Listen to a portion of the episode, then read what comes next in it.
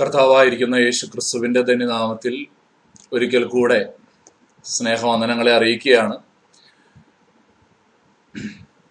എല്ലാവരും സന്തോഷമായിരിക്കുന്നു എന്ന് ഞാൻ വിശ്വസിക്കുന്നു. കർത്താവിന്റെ വലിയ കൃപ എല്ലാവരോടും കൂടെ ഉണ്ട്. കർത്താവ് നമ്മെ ഇതുവരെയും സഹായിച്ചല്ലോ. അതിനായിട്ട് നമുക്ക് ദൈവത്തെ സ്തുതിക്കാം സ്തോത്രം ചെയ്യാം. ഈ ദിവസങ്ങളിൽ നാം പഠിച്ചുകൊണ്ടിരുന്നതായ വിഷയം ദാനിയേലിന്റെ പുസ്തകം ആണല്ലോ. ദാനിയലിന്റെ പുസ്തകം പതിനൊന്നാമത്തെ അധ്യായത്തിൽ നാം പഠിച്ചുകൊണ്ടിരിക്കുന്നത് ആ, അന്ത്യകാലഘട്ടത്തെ കുറിച്ചുള്ളതായ ഒരു പഠനമാണ്. അന്ത്യകാലഘട്ടം എങ്ങനെയാണ്? എന്താണ് ഈ നാളുകളിൽ സംഭവിച്ചുകൊണ്ടിരിക്കുന്നത്? ഈ വിഷയങ്ങളൊക്കെ നമുക്ക് പഠിക്കുവാനായിട്ട് ഇടയായി തന്നു. പ്രത്യേകിച്ച് പതിനൊന്നാമത്തെ അധ്യായത്തിലേക്ക് വരുമ്പോൾ വളരെ ചരിത്രപരമായിരിക്കുന്ന ചില വിഷയങ്ങൾ നമ്മൾ കണ്ടുകൊണ്ടിരിക്കുകയാണ്. കഴിഞ്ഞ ക്ലാസ്സിൽ നമ്മൾ കണ്ടത് പതിനൊന്നാം അധ്യായത്തിന്റെ ഒന്ന് മുതൽ ഇരുപത് വരെയുള്ള വാക്യങ്ങളാണ്. ഇന്ന് നമ്മൾ അതിനുശേഷം ഇരുപത്തി ഒന്ന് മുതൽ നാൽപ്പത്തി അഞ്ച് വരെയുള്ളതായ വാക്യങ്ങൾ നമുക്ക് പഠിക്കുവാനായിട്ട് സാധിക്കും. നാം ഇങ്ങനെ പതിനൊന്നാം അധ്യായത്തിൽ പഠിച്ചു വന്നത് നമ്മൾ ഒന്ന് പെട്ടെന്നൊരു ഒരു ഔട്ട്ലൈൻ ഒന്ന് പറഞ്ഞു മുന്നോട്ട് പോവുകയാണ്. പതിനൊന്നാം അധ്യായത്തിന്റെ ഒന്ന് മുതൽ ഇരുപത് വരെ വടക്കേ രാജ്യത്തെ രാജാവും തെക്കേ രാജ്യത്തെ രാജാവും തമ്മിലുള്ളതായ തുടർമാനമായ യുദ്ധങ്ങളെ കുറിച്ച് നമ്മൾ കണ്ടു. ഈജിപ്തും സിറിയയും തമ്മിൽ തുടർമാനമായി സംഭവിച്ച ആ വലിയ യുദ്ധം അതിനകത്തുകൂടെയുള്ള ദൈവത്തിന്റെ ഇടപെടലുകൾ ദൈവം നിശ്ചയിച്ച സമയത്ത് ഓരോ കാര്യങ്ങളും നടക്കുന്നു എന്നുള്ളത് നമ്മൾ കണ്ടു. എന്നാൽ മുപ്പത്തി ആറ് മുതൽ നാൽപ്പത്തിനാല് വരെയുള്ള വാക്യങ്ങളിലേക്ക് പോകുമ്പോൾ എതിർ ക്രിസ്തുവിനെ കുറിച്ചാണ്. ഇരുപത്തിയൊന്ന് മുതൽ മുപ്പത്തി അഞ്ച് വരെയുള്ള വാക്യങ്ങൾ സിറിയയുടെ രാജാവായിരിക്കുന്ന അന്തിയോക്കസ് നാലാമൻ അന്തിയോക്കസ് ഫോർത്ത് എപ്പിപ്പാനസ്. അദ്ദേഹത്തെ കുറിച്ച് ഇന്ന് നമ്മൾ പഠിക്കും ഇരുപത്തിയൊന്ന് മുതൽ മുപ്പത്തി അഞ്ച് വരെയുള്ള വാക്യങ്ങൾ. എന്നാൽ അദ്ദേഹത്തിലൂടെ എതിർ ക്രിസ്തുവിലേക്ക് വിരൽ ചൂണ്ടുന്ന ചില കാര്യങ്ങളാണ് നമുക്ക് ഇന്ന് ഇവിടെ പഠിക്കുവാനായിട്ട് കഴിയുന്നത്. അതുകൊണ്ട് നമ്മൾ ഇന്ന് ചിന്തിക്കാനായിട്ട് പോകുന്നത് പ്രത്യേക പ്രധാനമായും ഈ രണ്ട് വേദഭാഗങ്ങളായിരിക്കും. ഇരുപത്തിയൊന്ന് മുതൽ മുപ്പത്തി അഞ്ച് വരെയുള്ള വാക്യങ്ങളിൽ അന്തിയോക്കസിനെ കുറിച്ചും മുപ്പത്തിയാറ് മുതൽ നാൽപ്പത്തിനാല് വരെയുള്ള വാക്യങ്ങൾ എതിർ ക്രിസ്തുവിനെ കുറിച്ചും നമുക്ക് പഠിക്കുവാനായിട്ട് സാധിക്കും. നമ്മൾ നേരത്തെ പറഞ്ഞതുപോലെ ഇതൊരു പ്രോഫറ്റിക് ടെലസ്കോപ്പാണ് എതിർ ക്രിസ്തുവിന്റെ ഒരു നിഴലായിട്ടാണ് അന്തിയോക്കസ് എപ്പിപ്പാനസിനെ നമുക്ക് കാണുവാനായിട്ട് കഴിയുന്നത്. ആരും ചിന്തിക്കരുത് ആദ്യം രണ്ടിന്റെയും ആന്റി എന്നുള്ളത് കൊണ്ട് അങ്ങനെയാണ് കണക്ഷൻ എന്നൊന്നും ചിന്തിച്ചേക്കരുത്. ഇല്ലേ? ചില ആളുകളൊക്കെ പേര് വെച്ചാണ് പലതിനെയും കണക്ട് ചെയ്യുന്നത്. ഓർത്തിരിക്കാൻ നല്ലതാണെങ്കിൽ പോലും അന്തിയോക്കസും എതിർ ക്രിസ്തുവും തമ്മിൽ ഒരുപാട് സാദൃശ്യങ്ങൾ തിരുവചനത്തിലൂടെ നമുക്ക് കാണുവാനായിട്ട് കഴിയും. അതുകൊണ്ടാണ് അന്തിയോക്കസിനെ എതിർ ക്രിസ്തുവിന്റെ ഒരു നിഴലായിട്ട് നമ്മൾ ഇന്ന് പഠിക്കുന്നത്. കഴിഞ്ഞ ക്ലാസ്സിൽ നമ്മൾ കണ്ട ഭാഗമാണ് മേദ്യ പാർസ്യ സാമ്രാജ്യം ഗ്രീക്ക് സാമ്രാജ്യത്തെ കുറിച്ച് രണ്ട് മുതൽ നാല് വരെയുള്ള വാക്യങ്ങളിൽ ഈജിപ്തും സിറിയയും തമ്മിലുള്ളതായ യുദ്ധം അഞ്ചു മുതൽ ഇരുപത് വരെയുള്ള വാക്യങ്ങളിൽ അത് നമ്മൾ കഴിഞ്ഞ ക്ലാസ്സിൽ കണ്ടു. അതിനെ നമ്മൾ കൊണ്ടുവന്നതായ കാറ്റഗറി ഇന്ന് നമ്മൾ ചിന്തിക്കുന്ന ഉൾപ്പെടെ ഇരുപത് മുതൽ മുപ്പത്തി അഞ്ച് വരെയുള്ള വാക്യങ്ങളിൽ the immediate future for Daniel ആയിരുന്നു. ദാനിയലിന് ഗബ്രിയേൽ ഒരു വെളിപ്പാട് കൊടുക്കുകയാണ് ഒരു ദർശനം കൊടുക്കുകയാണ്. ആ ദർശനത്തിൽ ദാനിയേൽ കാണുന്നതായ കാഴ്ചകൾ ആ ദർശനം എന്ന് പറയുന്നത് ദാനിയേലിന്റെ ആസന്ന ഭാവിയിൽ ദാനിയേലിനെ സംബന്ധിച്ചിടത്തോളം ഇമ്മീഡിയറ്റ് ഫ്യൂച്ചർ ആണ്.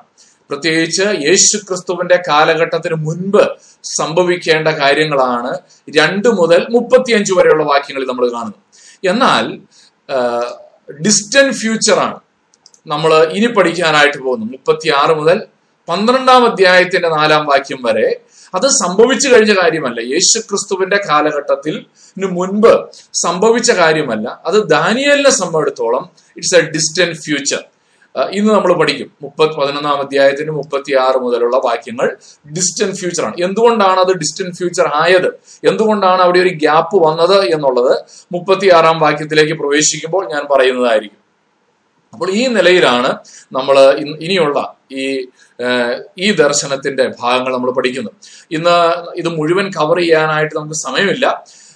എന്റെ ആഗ്രഹം പതിനൊന്നാം അധ്യായം അങ്ങ് കവർ ചെയ്യാം എന്നുള്ളതാണ്. പതിനൊന്നാം അധ്യായത്തിന് നാൽപ്പത്തി അഞ്ച് വരെയുള്ള വാക്യങ്ങൾ കവർ ചെയ്യാനായിട്ട് ഞാൻ ആഗ്രഹിക്കുകയാണ്.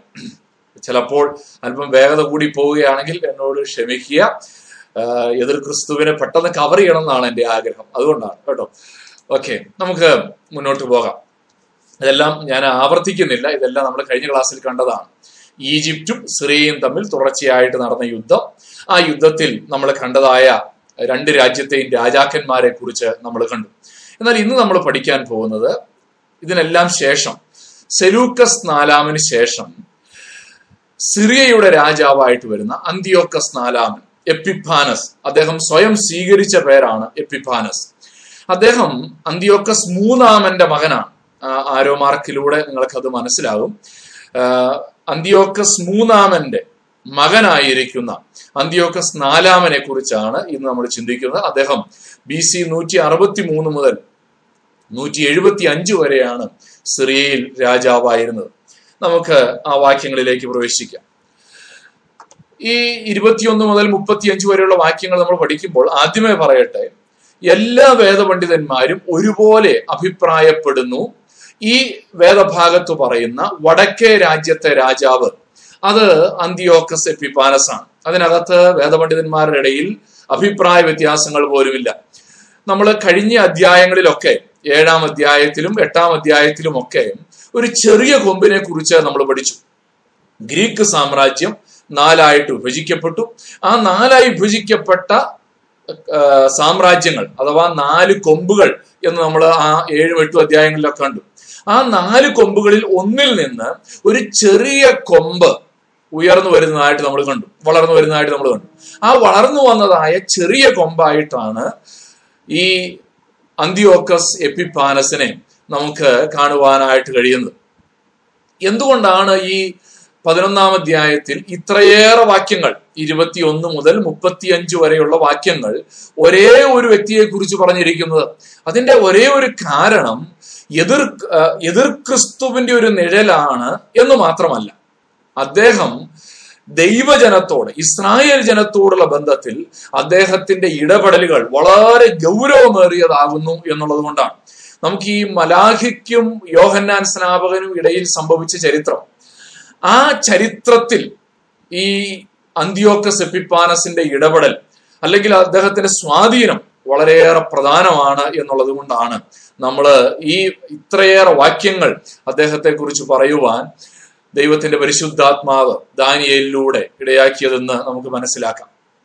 നമുക്ക് ഇരുപത്തിയൊന്നാം വാക്യത്തിലേക്ക് വരാം. ഇരുപത്തിയൊന്നാം വാക്യത്തിലേക്ക് വരുമ്പോൾ നമുക്ക് കാണുവാൻ കഴിയുന്നത് അവന് പകരം നിന്ദ്യനായ ഒരുത്തിന് എഴുന്നേൽക്കും. ആർക്ക് പകരമാണ്?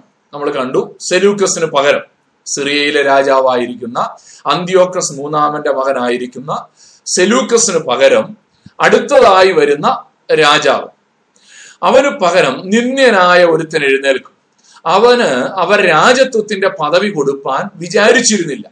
എങ്കിലും അവൻ സമാധാന കാലത്ത് വന്ന് ഉപായത്തോടെ രാജ്യത്വം കൈവശമാക്കും. എങ്ങനെയാണ് ഈ അന്ത് അന്ത്യോക്കസ് നാലാമൻ അധികാരത്തിലേക്ക് വരുന്നത് എന്നാണ് ഈ വാക്യത്തിൽ നമുക്ക് കാണുവാനായിട്ട് കഴിയുന്നത്. ഈ സെലൂക്കസ് നാലാമന്റെ മകൻ വാസ്തവത്തിൽ അവിടെ ഉണ്ടായിരുന്നു. എന്നാൽ സോറി സെലൂക്കസ് നാലാമൻ സെലൂക്കസ് നാലാമനെ തുടർച്ചയായിട്ട് വരേണ്ടിയിരുന്ന അദ്ദേഹത്തിന്റെ മകനാണ്. പക്ഷേ അന്ത്യോക്കസ് മൂന്നാമന്റെ മകനായ അന്ത്യോക്കസ് നാലാമൻ അഥവാ എപ്പിപ്പാനസ് ആണ് അധികാരത്തിലേക്ക് വരുന്നത്. വാസ്തവത്തിൽ ഈ അന്ത്യോക്കസ് നാലാമനെ കുറിച്ച് നമ്മൾ പഠിക്കുമ്പോൾ ഈ എപ്പിപ്പാനസ് എന്ന പേര് അദ്ദേഹം സ്വയം സ്വീകരിച്ച പേരാണ്.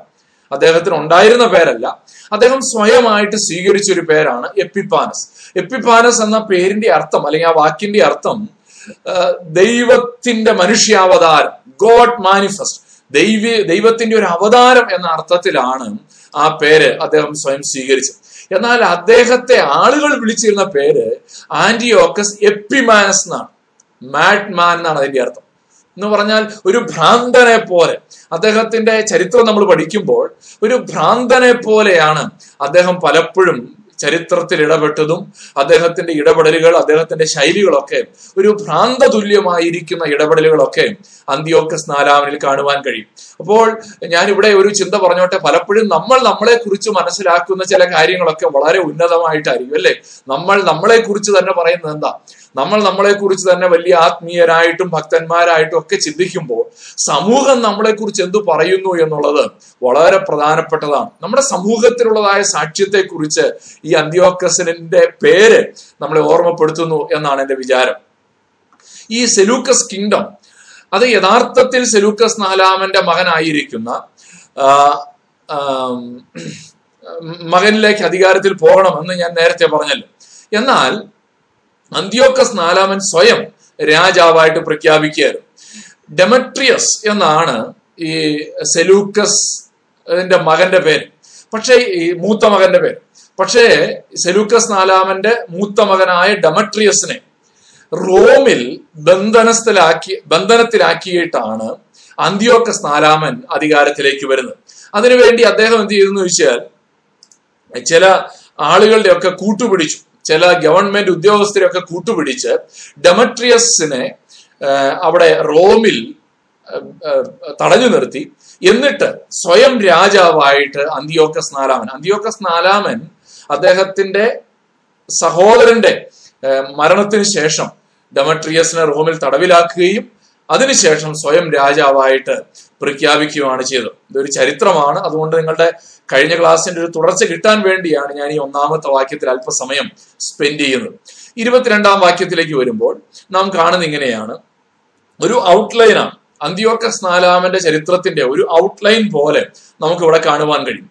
പ്രളയ തുല്യമായ സൈന്യങ്ങളും നിയമത്തിന്റെ പ്രഭുവും കൂടെ അവന്റെ മുമ്പിൽ പ്രവഹിക്കപ്പെട്ട് തകർന്നു പോകും. അന്ത്യോക്കസ് നാലാമൻ ആകസ്മികമായി അധികാരം പിടിച്ചടക്കിയതാണെങ്കിലും അവന്റെ അധികാരത്തിൽ ഒരു വലിയ തകർച്ച ശത്രു രാജ്യങ്ങൾക്ക് സംഭവിച്ച് നമുക്ക് കാണുവാൻ കഴിയും. ഇവിടെ ഈ അന്ത്യോക്കസ് നാലാമൻ ഈജിപ്തിനെ ആക്രമിച്ചു. നമുക്കറിയാം ഈജിപ്തും സിറിയും സിറിയും ചിരവൈരികളാണ്. അനേക വർഷങ്ങളായി അവർ ശത്രുതയിലാണ്. ഈ ഈജിപ്ത് ടോളമിയുടെ അധികാരത്തിന് കീഴിലുള്ള ഈജിപ്തിനെ ഈ അന്ത്യോക്കസ് നാലാമൻ ആക്രമിക്കുകയും അന്ത്യോക്കസ് നാലാമൻ തന്ത്രപരമായി ഒരു ചതിയിലൂടെ ഈജിപ്തിനെ കീഴടക്കിയതൊക്കെ കാണുവാനായിട്ട് കഴിയും. ഈജിപ്തിന്റെ ഒരു വലിയ സൈന്യം ഓവർവെൽമിംഗ് ഫോഴ്സസ് വലിയ സൈന്യമായി ഈജിപ്റ്റ് എതിർത്ത് നിന്നെങ്കിൽ പോലും ഈജിപ്റ്റ് അന്ത്യോക്കസ് നാലാമന്റെ മുമ്പിൽ പരാജയപ്പെട്ടു എന്നുള്ളതാണ്. ഞാൻ അവിടെ പറഞ്ഞു ഒരു ഡിസെപ്ഷനെ കുറിച്ച് പറഞ്ഞു അല്ലെ? Antiochus deceived and then defeated ഈജിപ്തിനെ കീഴടക്കിയപ്പോൾ അന്ത്യോക്കസ് ചില ഡിസെപ്ഷൻ ഒക്കെ ഉപയോഗിച്ചുകൊണ്ടാണ് ഈജിപ്തിനെ കീഴടക്കിയത്. എന്തായിരുന്നു അന്ത്യോക്കസിന്റെ സ്ട്രാറ്റജി അന്ത്യോക്കസ് എപ്പോഴും ശ്രമിച്ചത് തന്റെ ശത്രുക്കളോട് ആദ്യം സൗഹൃദം ഭാവിക്കും സുഹൃത്തുക്കളെ പോലെ ഒരു ഉടമ്പടിയൊക്കെ ചെയ്ത് സമാധാന ഉടമ്പടിയൊക്കെ ചെയ്ത് ഈജിപ്റ്റുമായി അല്ലെങ്കിൽ ശത്രു രാജ്യങ്ങളും ഒക്കെ ആയി ഒരു ഉടമ്പടിയൊക്കെ ഒപ്പുവെക്കും. അവരുടെ സുഹൃത്താണ് അല്ലെങ്കിൽ അവരുടെ സ്നേഹിതനാണ് എന്നുള്ള ഒരു ചിന്തയൊക്കെ രാജ്യങ്ങൾക്ക് കൊടുക്കും. എന്നിട്ട് അവർ പ്രതീക്ഷിക്കാത്ത സമയത്ത് അവർ ഓഫ് ഗാർഡനായി നിൽക്കുന്ന സമയത്ത് അവരെ ആക്രമിക്കുകയും അവരെ കീഴടക്കുകയും ചെയ്യുക എന്നുള്ളതാണ്. വളരെ തന്ത്രപരമായി വളരെ കൗശലത്തോടുകൂടെ അന്തിയോക്കസ് ശത്രു രാജ്യങ്ങളെ കീഴടക്കി എന്നുള്ളതാണ്. വാസ്തവത്തിൽ അത് തന്നെയാണ് പ്രളയതുല്യമായ ഓവർവെൽമിംഗ് ഫോഴ്സസുമായി വന്ന ഈജിപ്തിനെ ജയിക്കുവാനായിട്ട് അന്തിയോക്കസിനെ സഹായിച്ചത്. ഇവിടെയാണ് എതിർ ക്രിസ്തുവിന്റെ ഒരു നിഴലാണ് അന്ത്യോക്സ് നാലാമൻ എന്ന് പറയുന്നതിന്റെ കാരണം. കാരണം എതിർ ക്രിസ്തുവും സമാനമായ രീതിയിലാണ് ഇടപെടുന്നത്. ഒൻപതാം അധ്യായം നമ്മൾ പഠിച്ചപ്പോൾ ഇരുപത്തിയേഴാമത്തെ വാക്യത്തിൽ ഏഴ് വർഷത്തേക്ക് ഒരു ആഴ്ചവട്ടത്തേക്ക് ഈ എതിർ ക്രിസ്തു പലരോടും നിയമത്തെ കഠിനമാക്കും. എന്നാൽ ആഴ്ചവട്ടത്തിന്റെ പകുതിയാകുമ്പോൾ മധ്യത്തിൽ അവൻ യഹൂദ ജനത്തോട് അവരുടെ ഹനനയാകവും ബോധനയാകവും നിർത്തലാക്കി കളയുന്നു എന്ന് വായിക്കുന്നുണ്ട് ആദ്യം യഹൂദന്മാർ ചിന്തിക്കുന്നത് ഇവൻ തങ്ങളുടെ ആളാണ് തങ്ങളോട് ഉടമ്പടി ചെയ്ത് തങ്ങളോട് സഖ്യത്തിൽ ഏർപ്പെട്ടിരിക്കുന്നു എന്നാണ് ചിന്തിച്ചത്. എന്നാൽ അതിന്റെ ഒടുവിലാണ് മനസ്സിലാക്കാനായിട്ട് കഴിയുന്നത് ഇവൻ ചതിയനാണ് വഞ്ചകനാണ്. അവൻ തന്ത്രപൂർവം യെരുശലേമിന്റെ മേൽ തന്റെ സ്ട്രാറ്റജീസ് കൊണ്ടുവരുവാനായിട്ട് ശ്രമിക്കും. അതുകൊണ്ടാണ് പതിനൊന്നാം അധ്യായത്തിന്റെ ഇരുപത്തിമൂന്നാം വാക്യത്തിൽ നമ്മൾ ഇങ്ങനെ വായിക്കുന്നു ആരെങ്കിലും അവനോട് സഖ്യത ചെയ്താൽ അവൻ വഞ്ചന പ്രവർത്തിക്കും. അപ്പോൾ എതിർ ക്രിസ്തുവിന്റെ നിഴലായ അന്തിയോക്കസ് എതിർ ക്രിസ്തുവിനെ പോലെ തന്നെ ആദ്യം ഒരു സഖ്യത ചെയ്യുകയും പിന്നീട് അവരോട് വഞ്ചന പ്രവർത്തിക്കുകയും ചെയ്യും. അവൻ പുറപ്പെട്ട് അല്പം പടജനവുമായി വന്ന് ജയം പ്രാപിക്കും. തന്റെ ചെറിയ സൈന്യവുമായി ചെന്ന് വലിയ സൈന്യങ്ങളെ തോൽപ്പിക്കുന്ന അന്ത്യോക്രസിന്റെ തന്ത്രം ഇതാണ്. ഉടമ്പടി ചെയ്യുകയും അവരെ പിന്നീട് വഞ്ചനയിലൂടെ തോൽപ്പിക്കുകയും ചെയ്യുക എന്നുള്ളതായിരുന്നു അന്തിയോക്കസിന്റെ ശൈലി. ഇരുപത്തിരണ്ടാമത്തെ വാക്യത്തിൽ നമ്മൾ കാണുന്ന മറ്റൊരു കാര്യം നിയമത്തിന്റെ പ്രഭുവും കൂടെ അവന്റെ മുമ്പിൽ പ്രവഹിക്കപ്പെട്ടു. ആരാണ് ഈ നിയമത്തിന്റെ പ്രഭു? നമുക്കറിയാം ഈ നിയമം എന്നുള്ളത് നമ്മൾ കഴിഞ്ഞ ക്ലാസ്സുകളിലൊക്കെ കണ്ടതാണ്. നിയമം എന്ന് പറയുന്നത് യഹൂദന്മാരുടെ ന്യായപ്രമാണത്തെയാണ് സൂചിപ്പിക്കുന്നത്. അപ്പോൾ ഈ ന്യായപ്രമാണത്തിന്റെ പ്രഭു അഥവാ പുരോഹിതനെയാണ് അവിടെ അർത്ഥമാക്കുന്നത്. ആ കാലഘട്ടത്തിലെ യഹൂദ മഹാപുരോഹിതനായിരുന്ന ഒനയ സ്ത്രീ ഒനിയ സ്ത്രീനെ മായി ഒനിയ സ്ത്രീനെ കൂടെ തകർത്ത് കളഞ്ഞതായിട്ടൊക്കെ നമ്മൾ വായിക്കുന്നുണ്ട്. അത് ബി സി നൂറ്റി എഴുപത്തിരണ്ടിലാണ് തന്റെ അവസാന കാലഘട്ടത്തിലാണ് അതൊക്കെ സംഭവിച്ചത്.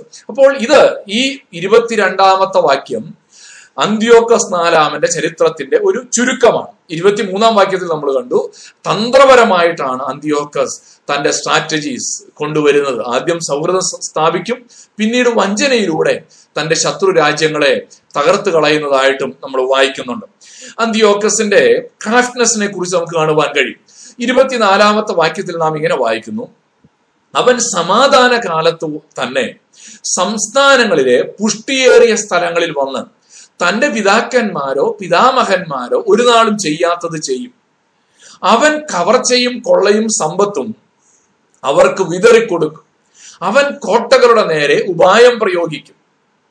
എന്നാൽ കുറെ കാലത്തേക്കേ ഉള്ളൂ. അന്ത്യോക്കസ് നാലാമന്റെ കുശാഗ്ര ബുദ്ധിയുടെ ഒരു അടയാളമായിട്ടാണ് നമുക്കിത് കാണുവാൻ കഴിയുന്നത്. യുദ്ധമൊന്നുമില്ലാത്ത കാലഘട്ടത്തിൽ പോലും കവർച്ചയും കൊള്ളയും അദ്ദേഹത്തിന്റെ ഒരു ശൈലിയായിരുന്നു. സ്വന്തം രാജ്യത്തെ അല്ലെങ്കിൽ സ്വന്തം ദേശത്തെ സംസ്ഥാനങ്ങളിൽ പോലും പ്രത്യേകിച്ച് ആ കാലഘട്ടത്തിലെ ക്ഷേത്രങ്ങളൊക്കെ സമ്പത്ത് കൊണ്ട് നിറഞ്ഞിരുന്നതായിരുന്നു സമ്പത്ത് കുമിഞ്ഞുകൂടിയ ക്ഷേത്രങ്ങളൊക്കെ കൊള്ളയടിച്ച് അദ്ദേഹം തന്റെ സമ്പത്ത് മറ്റുള്ളവരെ സ്വാധീനിക്കാനായിട്ട് ഉപയോഗിക്കും. ആ തനിക്ക് ലഭിക്കുന്ന സ്വത്ത് എന്ത് ചെയ്യുമെന്ന് വെച്ചാൽ തന്റെ അധികാരം നിലനിർത്തുവാൻ വേണ്ടി അദ്ദേഹം അത് കൈക്കൂലിയായിട്ട് ഉദ്യോഗസ്ഥന്മാർക്ക് കൊടുക്കുന്ന ഒരു ശൈലി ഉണ്ടായിരുന്നു. ഇരുപത്തി അഞ്ചാമത്തെ വാക്യത്തിലേക്ക് വരുമ്പോൾ അവൻ ഒരു മഹാസൈന്യത്തോടുകൂടെ തെക്കേ ദേശത്തിലെ രാജാവിന്റെ നേരെ തന്റെ ശക്തിയും ധൈര്യവും പ്രയോഗിക്കും. തെക്കേ രാജ്യത്തിലെ രാജാവും ഏറ്റവും വലിയതും ശക്തിയേറിയതുമായ സൈന്യത്തോടുകൂടെ യുദ്ധത്തിന് പുറപ്പെടും.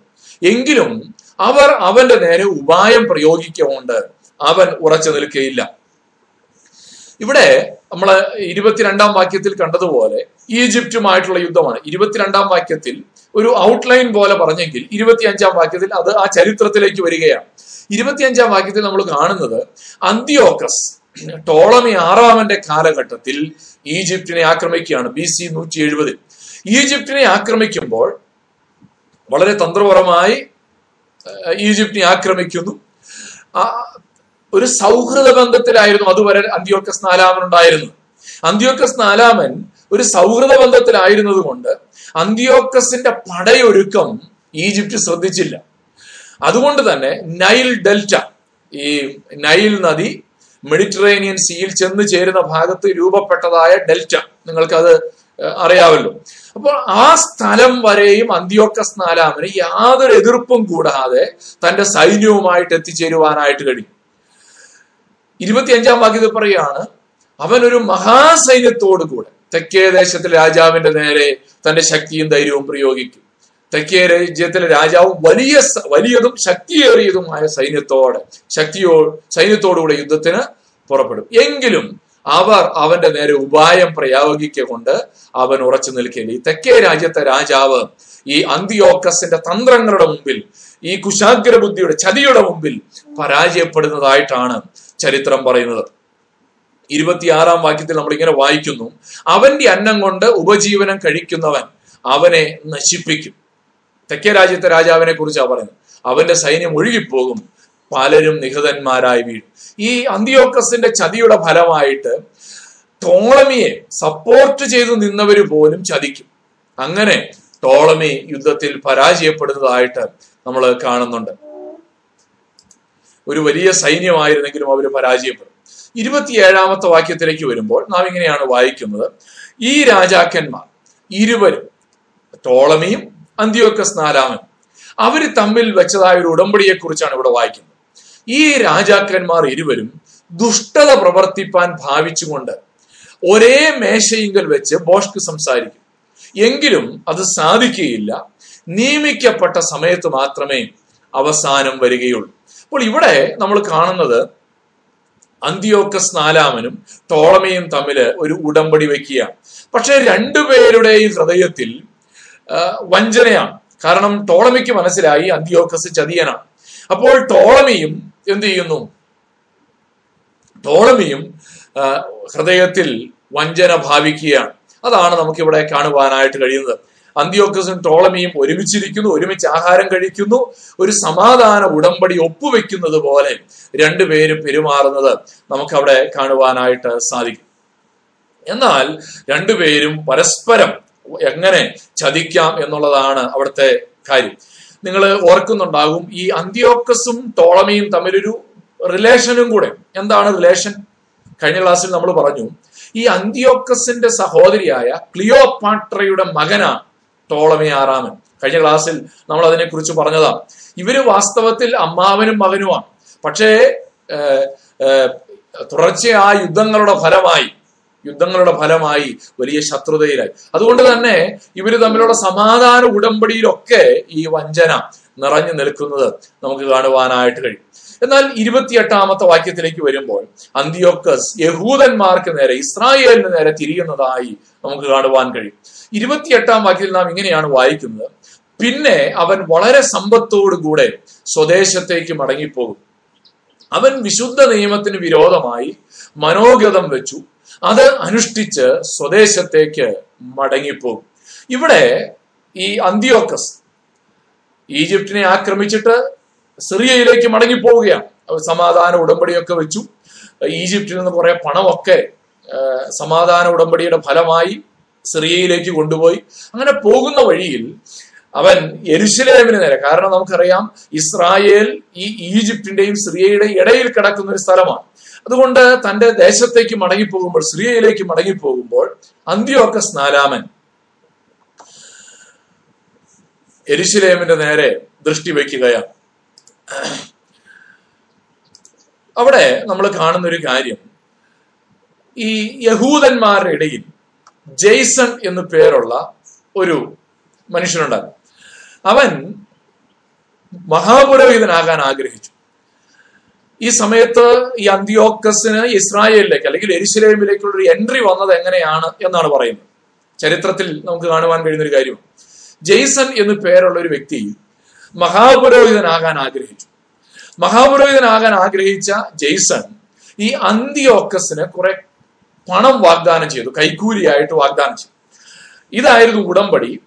ഈ ഒനയസ് മൂന്നാമനെ അധികാരത്തിൽ നിന്ന് പുറത്താക്കി അല്ലെങ്കിൽ മഹാപുരോഹിത സ്ഥാനത്ത് നിന്ന് പുറത്താക്കി തന്നെ മഹാപുരോഹിതനാക്കി കൊണ്ടുവരണം. ഇതായിരുന്നു ഈ ജെയ്സന്റെ ആവശ്യം. അന്ത്യോക്കസ് ആണെങ്കിൽ പണത്തിന്റെ മുമ്പിൽ വീഴുന്നയാളാണ്. അന്ത്യോക്കസ് ജെയ്സനെ ഇതിലാക്കുവാൻ വേണ്ടി എരുശലേമിലേക്ക് ചെല്ലുന്നു. ഒനയാസ് മൂന്നാമൻ എന്ന മഹാപുരോഹിതനെ ആ സ്ഥാനത്ത് നിന്ന് പുറത്താക്കിയിട്ട് ജെയ്സനെ മഹാപുരോഹിതനാക്കി നിയമിക്കുകയും ചെയ്തു. ഇതാണ് വാസ്തവത്തിൽ എരുശലേമിലേക്കുള്ള എൻട്രി എന്ന് പറയുന്നത്. എന്നാൽ എന്താണ് പിന്നീട് സംഭവിച്ചതെന്ന് സംഭവിച്ചതെന്നറിയാം അപ്പോൾ ഇത് ഒരു വഴിയായിട്ട് പലരും കണ്ടു. മെനലോസ് എന്നു പേരുള്ള ഒരു മനുഷ്യൻ അദ്ദേഹവും മഹാപുരോഹിതനാകാൻ ആഗ്രഹിച്ചു. ജെയ്സൺ പ്രദേശ പ്രയോഗിച്ച അതേ തന്ത്രം തന്നെ ഈ മെനലോസ് ഉപയോഗിച്ചു. മെനലോസും അന്ത്യോക്കസിന് കൈക്കൂലി കൊടുത്തു. അന്ത്യോക്കസിനെ ആ സ്ഥാ സോറി ജെയ്സനെ ആ മഹാപുരോഹിത സ്ഥാനത്ത് നിന്ന് പുറത്താക്കി. മെലനോസിനെ മെനലോസിനെ മഹാപുരോഹിതനായി നിയോഗിക്കുകയും ചെയ്തു. അതുവരെയും യഹൂദ പൗരോഹിത്യം അല്ലെങ്കിൽ ലേവി പൗരോഹിത്യം തലമുറ തലമുറയായി കൈമാറി വന്നത് പണത്തിന്റെ പേരിൽ ആദ്യമായി മാറി മറയുന്നതാണ് അന്ത്യോക്കസ് നാലാമന്റെ കാലഘട്ടത്തിൽ നമുക്ക് കാണുവാനായിട്ട് കഴിയുന്നു വാസ്തവത്തിൽ ഇസ്രായേലിനകത്തേക്ക് ഈ വാസ്തവത്തിൽ നമ്മൾ ഈ ദൈവജനത്തിനകത്ത് ദൈവജനം തന്നെയാണ് പലപ്പോഴും ശത്രുവിന് അവസരം ഒരുക്കി കൊടുക്കുന്നത്. നിങ്ങൾ ശ്രദ്ധിച്ചിട്ടുണ്ടോ? ഈ ക്രൈസ്തവ സമൂഹങ്ങൾ മുഴുവൻ പരാ പലപ്പോഴും പരാജയത്തിന്റെ മുമ്പിൽ പകച്ചു നിൽക്കുന്നതിന്റെ കാരണം എന്താ? പലപ്പോഴായി പിശാചിന് ശത്രുവിന് അവസരം ഒരുക്കി കൊടുത്തിരിക്കുകയാണ്. പല പല വാതിലുകൾ പല പല ചൂണ്ടകൾ പിശാചിന് നമ്മുടെ ജീവിതത്തിൽ ഒരുക്കി കൊടുക്കുകയാണ്. നമ്മൾ പാപത്തിൽ വീഴുന്നതൊക്കെ അതുകൊണ്ടാണ് അതുകൊണ്ടാണ് യാക്കോബിന്റെ ലേഖനത്തിൽ പറയുന്നത് മോഹം ഗർഭം ധരിച്ച് പാപത്തെ പ്രസവിക്കുന്നു. പിശാജ് ഉപയോഗിക്കുന്ന ചൂണ്ട എന്താണ്? നമ്മുടെ ഹൃദയത്തിൽ കിടക്കുന്ന ചില മോഹങ്ങളാണ്. നമ്മുടെ ഹൃദയത്തിൽ കിടക്കുന്ന ചില താല്പര്യങ്ങളാണ്. ഈ താല്പര്യങ്ങളെയാണ് പിശാജ് എപ്പോഴും ഉപയോഗിക്കുന്നത്. ദൈവജനത്തിന്റെ ഇടയിലേക്ക് അന്ത്യോക്കസ് നാലാമന് കടന്നു ചെല്ലുവാൻ കഴിഞ്ഞതിന്റെ കാരണം അവരുടെ ഇടയിലുണ്ടായിരുന്ന ഈ അധികാര കൊതികളായിരുന്നു ഈ മോഹങ്ങളായിരുന്നു പദവികളോടുള്ള താല്പര്യങ്ങളാണ്. അന്തിയോക്കസ് നാലാമന് അവരുടെ ഇടയിൽ ഒരു സ്വാധീനം ഉണ്ടാകുവാനായിട്ടിടയായി തീർന്നു. അങ്ങനെ ഒനയാസിനെ അന്തിയോക്കസ് പുറത്താക്കുന്നു ജെയ്സനെ മഹാപുരോഹിതനാക്കുന്നു ജെയ്സന് പകരം മെനലോസിനെ മഹാപുരോഹിതനാക്കുന്നു. എന്നാൽ ഈ ഒനയാസിന് എന്ന മഹാപുരോഹിതന് വലിയ ജനപിന്തുണയുണ്ടായിരുന്നു. അനേക ആളുകൾ അനേക യഹൂദന്മാർ ഒനയാസിന് പിന്തുണ പ്രഖ്യാപിച്ചു. അന്തിയോക്കസ് ചെയ്തതായ കാര്യത്തോട് എതിർത്തു നിൽക്കാനായിട്ട് തുടങ്ങി. ഈ സമയത്ത് അന്തിയോക്കസ് ജനത്തിന്റെ ഇടയിലേക്ക് തിരിയുകയാണ്. അനേകം ആളുകളെ പ്രത്യേകിച്ച് ഒനയാസിന് പിന്തുണ പ്രഖ്യാപിച്ച ഒരുപാട് ആളുകളെ ആ നാളുകളിൽ അന്തിയോക്കസ് കൊന്നൊടുക്കുവാനായിട്ട് ഇടയായി ഇടയായി തീർന്നു എന്നാൽ നമ്മളിവിടെ വായിക്കുന്നുണ്ട് ഇരുപത്തിയെട്ടാമത്തെ വാക്യത്തിൽ. അവൻ വിശുദ്ധ നിയമത്തിന് വിരോധമായി മനോഗതം വെച്ച് അത് അനുഷ്ഠിച്ച് സ്വദേശത്തേക്ക് മടങ്ങിപ്പോകും. അങ്ങനെ മടങ്ങിപ്പോകുമ്പോഴാണ് എരിശിലേമിൽ കയറിയത്. എരിശിലേമിൽ കയറിയ ഈ അന്തിയോക്കസ് അവിടെ വലിയ ഒരു തുടർച്ചയായ ഒരു വലിയ കൂട്ടക്കുറകൾക്കൊക്കെ അവിടെ നേതൃത്വം കൊടുക്കുന്നുണ്ട്. എന്നാൽ അവിടെ എന്താ ചെയ്തതെന്നറിയാമോ? തനിക്ക് കൈക്കൂലി തന്ന ജെയ്സൺ മെനലോസ് ഇവരെയൊക്കെ സംരക്ഷിച്ചിട്ട് പാവപ്പെട്ട ജനത്തെ കൊന്നൊടുക്കുവാനായിട്ടിടയായി തീർന്നു അവർ കൈക്കൂലി കൊടുത്തതുകൊണ്ട് അവരെ ഒന്നും അന്തിയോക്കസ് യാതൊരു രീതിയിൽ ഉപദ്രവിച്ചില്ല. എന്നാൽ സാധാരണ ജനത്തെയാണ് അന്തിയോക്കസ് കൊന്നൊടുക്കിയത്. വേഗത്തിൽ പോകാം എന്നാൽ ആ സമയത്ത് ഈ ജെയ്സൺ വീണ്ടും ജെയ്സൺ ആരാ നിങ്ങൾക്ക് ഓർമ്മയുണ്ടല്ലോ? ജെയ്സൺ ഈ അധികാരത്തെ വീണ്ടും ഒന്ന് മറികടക്കാനായിട്ട് ശ്രമിച്ചു. A coup d'état phrase ഞാൻ ആദ്യമായിട്ടാണ് ഇത് പഠിച്ചപ്പോഴാണ് ഞാൻ പഠിച്ചത്. ഈ അധികാരത്തെ ഓവർത്രോ ചെയ്യാനായിട്ട് ശ്രമിച്ചു. അങ്ങനെ ഓവർത്രോ ചെയ്യാനായിട്ട് ശ്രമിച്ചപ്പോ വീണ്ടും അന്തിയോക്കസ് ഒരു വലിയ കൊലയ്ക്ക് നേതൃത്വം കൊടുത്തു. എൺപതിനായിരം യഹൂദന്മാർ അന്ന് കൊല്ലപ്പെട്ടു. എൺപതിനായിരത്തോളം യഹൂദന്മാർ അന്ന് കൊല്ലപ്പെട്ടു എന്നുള്ളത് ചരിത്രത്തിൽ രേഖപ്പെടുത്തിയിരിക്കുകയാണ്. വേഗത്തിൽ പോകാം. എന്നാൽ അടുത്ത വാക്യത്തിലേക്ക് നമ്മൾ പോകുമ്പോൾ ഇരുപത്തി ഒൻപതാം വാക്യത്തിൽ വീണ്ടും നിയമിക്കപ്പെട്ട കാലത്ത് അവൻ തെക്കോട്ട് വരും. എങ്കിലും ഈ പ്രാവശ്യം മുമ്പിലത്തെ പോലെ സാധ്യമാകയില്ല. വീണ്ടും ഈ അന്തിയോക്കസ് എങ്ങോട്ട് തിരിയുന്നു? ഈജിപ്തിന്റെ നേരെ തിരിയുകയാണ്. തെക്ക് എന്ന് പറയുമ്പോൾ ഇസ്രായേലിന്റെ തെക്ക് അല്ലെങ്കിൽ എരുസലേമിന്റെ തെക്ക് ഈജിപ്തിലേക്ക് തിരിയുകയാണ്. ഈജിപ്തിലേക്ക് തിരിയുമ്പോൾ അവിടെ സംഭവിച്ച ഒരു കാര്യം. റോമൻ ഗവ- ജനറൽ ആയിരുന്ന പോപ്പിലിയസ് ലീനസ് പോപ്പിലിയസ് ലീനസ് അന്തിയോക്കസിനെ തടയാനായിട്ട് വരികയാണ്. അന്തിയോക്കസിനെ തടയുന്നു അലക്സാണ്ട്രിയയിൽ വെച്ച് അന്തിയോക്കസിനെ തടയുന്നു. അങ്ങനെ ഈ ഈജിപ്തിലേക്കുള്ള അന്തിയോക്കസിന്റെ മുന്നേറ്റത്തെ പോപ്പുലസ് ലീനസ് തടയുകയാണ്. അതാണ് നമ്മൾ അവിടെ കണ്ടത്. മുമ്പിലത്തെ പോലെ സാധ്യമാകയില്ല. മുപ്പതാമത്തെ വാക്യത്തിലേക്ക് വരുമ്പോൾ നാം ഇങ്ങനെ കാണുന്നുണ്ട്. കിത്തീം കപ്പലുകൾ അവന്റെ നേരെ വരും. അതുകൊണ്ട് അവൻ വ്യസനിച്ച് മടങ്ങിച്ചെന്ന് വിശുദ്ധ നിയമത്തിന് നേരെ ക്രുദ്ധിച്ച് പ്രവർത്തിക്കും. അവൻ മടങ്ങിച്ചെന്ന് വിശുദ്ധ നിയമത്തെ ഉപേക്ഷിക്കുന്നവരെ ആദരിച്ചുകൊള്ളും. ഇവിടെ എന്താണ് സംഭവിച്ചത്? കിത്തീം കപ്പലുകൾ എന്ന് പറയുന്നത് സൈപ്രസിൽ നിന്ന് വന്ന കപ്പലുകളാണ്. അതായത് ഈ പോപ്പിലിയസ് ലീനസ് തനിയല്ല വന്നത്. ഒരു വലിയ സൈന്യവുമായിട്ടാണ് വരുന്നത്. കപ്പലിൽ ഒരു വലിയ സൈന്യവുമായിട്ട് വരുന്നു. ആ വലിയ സൈന്യം അന്തിയോക്കസിനെ തടഞ്ഞു എന്നുള്ളതാണ് ഇവിടെ നമുക്ക് കാണുവാനായിട്ട് കഴിയുന്നത്. അന്തിയോക്കസിന് മുന്നോട്ട് പോകാൻ കഴിയാതെ ഒരു വലിയ സൈന്യത്തിന്റെ അകമ്പടി പോപ്പിലിയസ് ലീനസിനുണ്ടായിരുന്നു. കാരണം ഈ പോപ്പ് ഈ അന്തിയോക്കസ് ഒരിക്കലും നേരിട്ടുള്ള യുദ്ധങ്ങളിലല്ല ജയിച്ചിട്ടുള്ളത്. ചെറിയ സൈന്യവുമായി പോയി വഞ്ചനയിലൂടെ ശത്രു രാജ്യങ്ങളെ ജയിക്കുന്ന ഒരു രീതിയാണ്. അതുകൊണ്ട് തന്നെ വലിയ സൈന്യങ്ങൾ വരുമ്പോൾ തന്ത്രമില്ലാതെ അല്ലെങ്കിൽ ചതിയില്ലാതെ അന്തിയോക്കസിന് അവരെ ജയിക്കാനായിട്ട് കഴിഞ്ഞിട്ടില്ല. അതുകൊണ്ട് തന്നെ പോപ്പിലിയസ് ലീനസിനെതിരെ എതിർത്തു നിൽക്കുവാനായിട്ട് അന്തിയോക്കസിന് സാധിച്ചില്ല എന്ന് നമുക്കിവിടെ കാണുവാനായിട്ട് കഴിയും. അങ്ങനെ അന്തിയോക്കസ് മടങ്ങിപ്പോയി. എന്നാൽ മടങ്ങിപ്പോകുമ്പോൾ തന്റെ ആഗ്രഹം നടക്കാതെ നിരാശനായിട്ടാണ് മടങ്ങിപ്പോകുന്നത്. കാരണം ഈ പോപ്പുലിയസ് ലീനസിനോട് യുദ്ധം ചെയ്യാൻ തീരുമാനിച്ചാൽ അത് റോമിനെതിരെയുള്ള ഒരു വലിയ യുദ്ധമായി മാറും. അതിനുള്ള ഒരു ശേഷി തനിക്കുണ്ട് എന്ന് ഒരിക്കലും അന്തിയോക്കസ് വിചാരിച്ചിരുന്നില്ല. അതുകൊണ്ട് നിരാശനായി അന്തിയോക്കസ് മടങ്ങിപ്പോവുകയാണ്.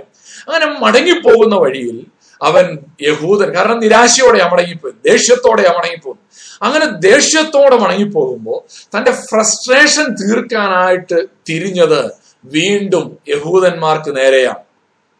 യഹൂദന്മാർക്ക് നേരെ തിരിയുകയാണ് നമ്മളോട് വായിക്കുന്ന ഇങ്ങനെയാണ്. അവൻ വ്യസനിച്ച് മടങ്ങിച്ചെന്ന് വിശുദ്ധ നിയമത്തിന് നേരെ ക്രുദ്ധിച്ച് പ്രവർത്തിക്കും. അവൻ മടങ്ങിച്ചെന്ന് വിശുദ്ധ നിയമത്തെ ഉപേക്ഷിക്കുന്നവരെ ആദരിച്ചുകൊള്ളും. ഇവിടെ നമുക്ക് കാണുവാനായിട്ട് കഴിയുന്നത് യഹൂദന്മാർ. യഹൂദന്മാർക്ക് നേരെ അവൻ തിരിയുകയാണ്. അവിടെ വിശുദ്ധ നിയമത്തിന് നേരെ ക്രുദ്ധിച്ചു പ്രവർത്തിക്കും. അവൻ മടങ്ങിച്ചെന്ന് വിശുദ്ധ നിയമത്തെ ഉപേക്ഷിക്കുന്നവരെ എന്ന് നമുക്ക് അവിടെ കാണുവാനായിട്ട് കഴിയും. ഇവിടെ വാസ്തവത്തിൽ പറയുന്നത് റെനഗേഡ് ജ്യൂസ് അതായത് കാൽ മാറിയ കുറെ ആൾക്കാരും ഈ അന്തിയോക്കസിന്റെ പീഡനം വരുമ്പോൾ അന്തിയോക്കസ് വരുമ്പോൾ നിയമത്തെ അല്ലെങ്കിൽ തങ്ങളുടെ ന്യായ പ്രമാണത്തെ ഉപേക്ഷിച്ചിട്ട് അന്തിയോക്കസിന് കീഴ്പ്പെട്ട ആളുകൾ അവരെ അങ്ങ് ആദരിക്കാൻ തുടങ്ങി. നിങ്ങൾക്കറിയാവല്ലോ അങ്ങനെ സംഭവിച്ചാൽ ഒരുപാട് പേര് കാര്യമാറും കാരണം എന്താ? ഈ ദൈവജനത്തിന്റെ കൂടെ നിന്നാൽ കഷ്ടതയാണ്. ദൈവജനത്തിന്റെ കൂടെ നിന്നാൽ എതിർപ്പും പീഡനവും പ്രതിസന്ധിയുമാണ്. എന്നാൽ രാജാവിന്റെ വശത്തേക്ക് ചേർന്ന് നിൽക്കാനായിട്ട് അനേക യഹൂദന്മാര് തീരുമാനിക്കും. അതാണ് ഇവിടെ വിശുദ്ധ നിയമത്തെ ഉപേക്ഷിച്ച ഒരുപാട് യഹൂദന്മാർ ആ കാലഘട്ടത്തിൽ അങ്ങനെ തിരിഞ്ഞു പോകുന്നതായിട്ട് നമുക്ക് ചരിത്രത്തിൽ കാണുവാനായിട്ട് കഴിയും. മെനലോസ് നമ്മൾ നേരത്തെ കണ്ടു മഹാപുരോഹിതനായിട്ട് അന്തിയോക്കസ് ഏൽപ്പിച്ച വ്യക്തിയാണ്. മെനലോസും അദ്ദേഹത്തിന്റെ ശിങ്കിടികളും ആ കാലഘട്ടത്തിൽ വിശുദ്ധ നിയമത്തെ ഉപേക്ഷിച്ചു ന്യായപ്രമാണത്തെ ഉപേക്ഷിച്ചു. അന്തിയോക്കസ് പറഞ്ഞതിനോടെല്ലാം കോംപ്രമൈസ് ചെയ്ത് അന്തിയോക്കസിന്റെ അന്തിയോക്കസ് പറഞ്ഞതുപോലെ തങ്ങളുടെ പ്രമാണം നോക്കാതെ ദൈവജനത്തിന്റെ നിയമങ്ങളെ മറികടന്ന് ദൈവജനത്തിന്റെ വിശ്വാസത്തെ അവഗണിച്ചുകൊണ്ട് അവർ അന്തിയോക്കസുമായി സന്ധി ചെയ്തതായിട്ട് നമുക്ക് കാണുവാനായിട്ട് കഴിയും. ഇത് എതിർ ക്രിസ്തുവിന്റെ കാലഘട്ടത്തിലും സംഭവിക്കും. നമ്മൾ അതിലേക്ക് പിന്നീട് വരും. അന്ന് മുപ്പത്തിയൊന്നാമത്തെ വാക്യം. അവൻ അയച്ച സൈന്യങ്ങൾ അണിനിരന്നു. വിശുദ്ധ മന്ദിരമായ കോട്ടയെ അശുദ്ധമാക്കി നിരന്തര ഹോമം നിർത്തൽ ചെയ്ത് ശൂന്യമാക്കുന്ന ബിംബത്തെ പ്രതിഷ്ഠിക്കും. അന്തിയോക്കസ് തന്റെ ജനറൽ ആയിരിക്കുന്ന അപ്പല്ലോനിയോസിനെ ഇരുപത്തിരണ്ടായിരം സൈനികരുമായി ട്വന്റി ടു തൗസൻഡ് സോൾജിയേഴ്സുമായി എരിശിലേമിലേക്ക് വരാനായിട്ട് പറയും അവർ വന്നത് ഒരു വലിയ യുദ്ധത്തിനായിട്ടൊന്നും അല്ല വന്നത്. പക്ഷെ ഈ എരുശിലേമിനകത്തേക്ക് പ്രവേശിച്ച ഈ സൈന്യം പ്രവേശിച്ചു കഴിഞ്ഞപ്പോൾ വളരെ ശക്തമായ മൃഗീയമായ ആക്രമണം യഹൂദന്മാർക്ക് നേരെ അഴിച്ചുവിടുകയാണ്. അവരുടെ ശബത്ത് ദിവസമാണ് അവരെ ആക്രമിച്ചത്. എതിർത്ത് നിന്ന യഹൂദന്മാരെയൊക്കെ ബലം പ്രയോഗിച്ച് അവരെ കീഴടക്കിയതായിട്ട് ചരിത്രം നമ്മളോട് പറയുന്നു. അനേകരെ കൊന്നൊടുക്കിയെന്ന് മാത്രമല്ല യഹൂദ സ്ത്രീകളെ അവരെ അടിമകളായിട്ട് പിടിച്ചു. മാത്രമല്ല ആ കാലഘട്ടത്തിൽ യെരുശലേം ദൈവാലയത്തെ ഒക്കെ കൊള്ളയടിച്ച് യെരുശലേമിനെ തീ വെച്ചതായിട്ടൊക്കെ ചരിത്രം പറയാം മാത്രമല്ല ആ സമയത്ത് ഈ അന്ത്യോക്രിച്ച് ചെയ്തൊരു കാര്യം യഹൂദ മതത്തെ ഇല്ലായ്മ ചെയ്യാനായിട്ട് നോക്കി. കാരണം ഈ അന്ത്യോക്കസിന്റെ ശത്രുവായിട്ട് വന്നത് യഹൂദന്മാരെക്കാൾ യഹൂദ വിശ്വാസമാണ് എന്ന് അന്ത്യോക്കസിന് മനസ്സിലായി. യഹൂദന്മാരുടെ വിശ്വാസം അവരുടെ ന്യായപ്രമാണം അവരുടെ ആത്മീയ തീഷ്ണതയാണ് അന്ത്യോക്കസിനോട് എതിർത്ത് നിന്നത്. അതുകൊണ്ട് തന്നെ അന്ത്യോക്കസ് തന്റെ ആചാരങ്ങൾ തന്റെ വിശ്വാസ പ്രമാണങ്ങൾ യഹൂദന്മാരുടെ മേൽ അടിച്ചേൽപ്പിക്കുവാനായിട്ട് ശ്രമിച്ചു. നമ്മൾ വായിക്കുന്ന ഇങ്ങനെയാണ് അവൻ അയച്ച സൈന്യങ്ങൾ വിശുദ്ധ മന്ദിരമായ കോട്ടയെ അശുദ്ധമാക്കി. ചരിത്രത്തിൽ ഈ ഗ്രീക്ക് പാരമ്പര്യം അല്ലെങ്കിൽ ഗ്രീക്ക് മതത്തെയൊക്കെ യഹൂദന്മാരുടെ എരുശലേമിൽ വളർത്തിയെടുക്കാനായിട്ട് അന്തിയോക്കസ് തീരുമാനമെടുത്തു. യഹൂദന്മാര് ന്യായപ്രമാണത്തെ അനുസരിക്കുന്നതിൽ നിന്ന് തടയാൻ തീരുമാനിച്ചു. യഹൂദന്മാരുടെ നിരന്തര ഹോമയം ഇനി അർപ്പിക്കാൻ കഴിയില്ലെന്ന് പ്രഖ്യാപിച്ചു. പരിച്ഛേദന നിയമം കൊണ്ട് നിർത്തൽ ചെയ്തു. കാരണം അന്തിയോക്കസ് അവിടെ പൊളിറ്റിക്കൽ പവറായിട്ട് വരികയാണ്. നിയമം കൊണ്ട് യഹൂദന്മാരുടെ വിശ്വാസത്തെ അവരുടെ ആരാധനാ രീതികളെ അവരുടെ ആചാരങ്ങളെ എല്ലാം അന്തിയോക്കസ് നിരോധിച്ചു. മാത്രമല്ല അവരുടെ ന്യായപ്രമാണ പുസ്തകങ്ങൾ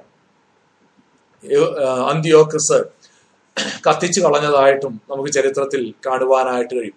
ആ കാലഘട്ടത്തിൽ ഒരുപാട് യഹൂദന്മാർ ന്യായ പ്രമാണത്തിന്റെ സംരക്ഷണത്തിന് വേണ്ടി രക്തസാക്ഷികളായതായി ചരിത്രം നമ്മളോട് പറയുകയാണ്. അനേക യഹൂദന്മാർ ന്യായപ്രമാണത്തെ പകർത്തി എഴുതി ചുരുളുകളാക്കി ഭൂമിക്കടിയിൽ കുഴിച്ചിട്ടതായിട്ടൊക്കെ ചരിത്രത്തിൽ നമുക്ക് കാണുവാനായിട്ട് കഴിയും. ഞാൻ അതിലേക്ക് പിന്നീട് വരാം. മാത്രമല്ല അടുത്തതായി ചെയ്തത് ശൂന്യമാക്കുന്ന മ്ലേച്ഛ ബിംബത്തെ യെരുശലേം ദേവാലയത്തിൽ പ്രതിഷ്ഠിച്ചു എന്നുള്ളതാണ്. തന്റെ ദേവനായിരിക്കുന്ന സി സിയൂസിന്റെ ഒരു പ്രതിമയുണ്ടാക്കി. ഒരു പ്രതിമയുണ്ടാക്കി യെരുശലേം ദൈവാലയത്തിനകത്ത് ഈ അന്തിയോക്കസ് സ്ഥാപിച്ചു. മാത്രമല്ല അതിന്റെ മുമ്പിൽ യാഗങ്ങളെ അർപ്പിക്കുകയും ചെയ്തു. ഇവിടെയാണ് ശൂന്യമാക്കുന്ന മ്ലേച്ഛ ബിംബം. ഇത് പുതിയ നിയമത്തിലൊക്കെ നമുക്ക് കാണുവാൻ കഴിയുന്ന ഒരു കാര്യമാണ്. അദ്യോക്കസ് ഈ സിയൂസ് ദേവന്റെ മുമ്പിൽ പന്നി മാംസം യാഗമായിട്ട് കഴിച്ചു. അങ്ങനെ യഹൂദന്മാർക്ക് നിഷിദ്ധമായിരിക്കുന്ന പന്നി മാംസത്തെ യരുശലേം ദൈവാലയത്തിൽ യാഗമായി അർപ്പിച്ചതോടുകൂടെ ആ യരുശലേം ദൈവാലയം അത് അശുദ്ധമാക്കി ഏതായിട്ട് നമുക്ക് കാണുവാനായിട്ട് കഴിയും. അത് അതുകൊണ്ട് യഹൂദന്മാർ കാരണം അല്ലെങ്കിൽ യഹൂദന്മാർ വീണ്ടും യാഗം കഴിക്കും. യഹോവയ്ക്ക് യാഗം കഴിക്കാൻ കഴിയാതെ വണ്ണം ആ യാഗപീഠത്തെ മലിനമാക്കുക എന്നുള്ളതായിരുന്നു അന്തിയോക്കസിന്റെ സ്ട്രാറ്റജി എന്ന് പറയുന്നത്. അതുകൊണ്ടാണ് അന്തിയോക്കസ് ആ നിലയിൽ സിയൂസ് ദേവന്റെ പ്രതിമയെ അവിടെ സ്ഥാപിക്കുകയും അതിന്റെ മുമ്പിൽ പന്നിമാംസം യാഗമായിട്ട് അർപ്പിക്കുകയും ചെയ്തത്. യേശു കർത്താവ് അതിനെക്കുറിച്ച് ഇങ്ങനെ പറഞ്ഞു. മത്തായി എഴുതിയ സുവിശേഷം ഇരുപത്തിനാലാം അധ്യായം. പതിനഞ്ചാമത്തെ വാക്യം. എന്നാൽ ദാനിയേൽ പ്രവാചകൻ മുഖാന്തരം അരുളി ചെയ്തതുപോലെ ശൂന്യമാക്കുന്ന മ്ലേച്ഛത വിശുദ്ധ മന്ദിരത്തിൽ നിൽക്കുന്നത് കാണുമ്പോൾ വായിക്കുന്നവൻ ചിന്തിച്ചു കൊള്ളട്ടെ.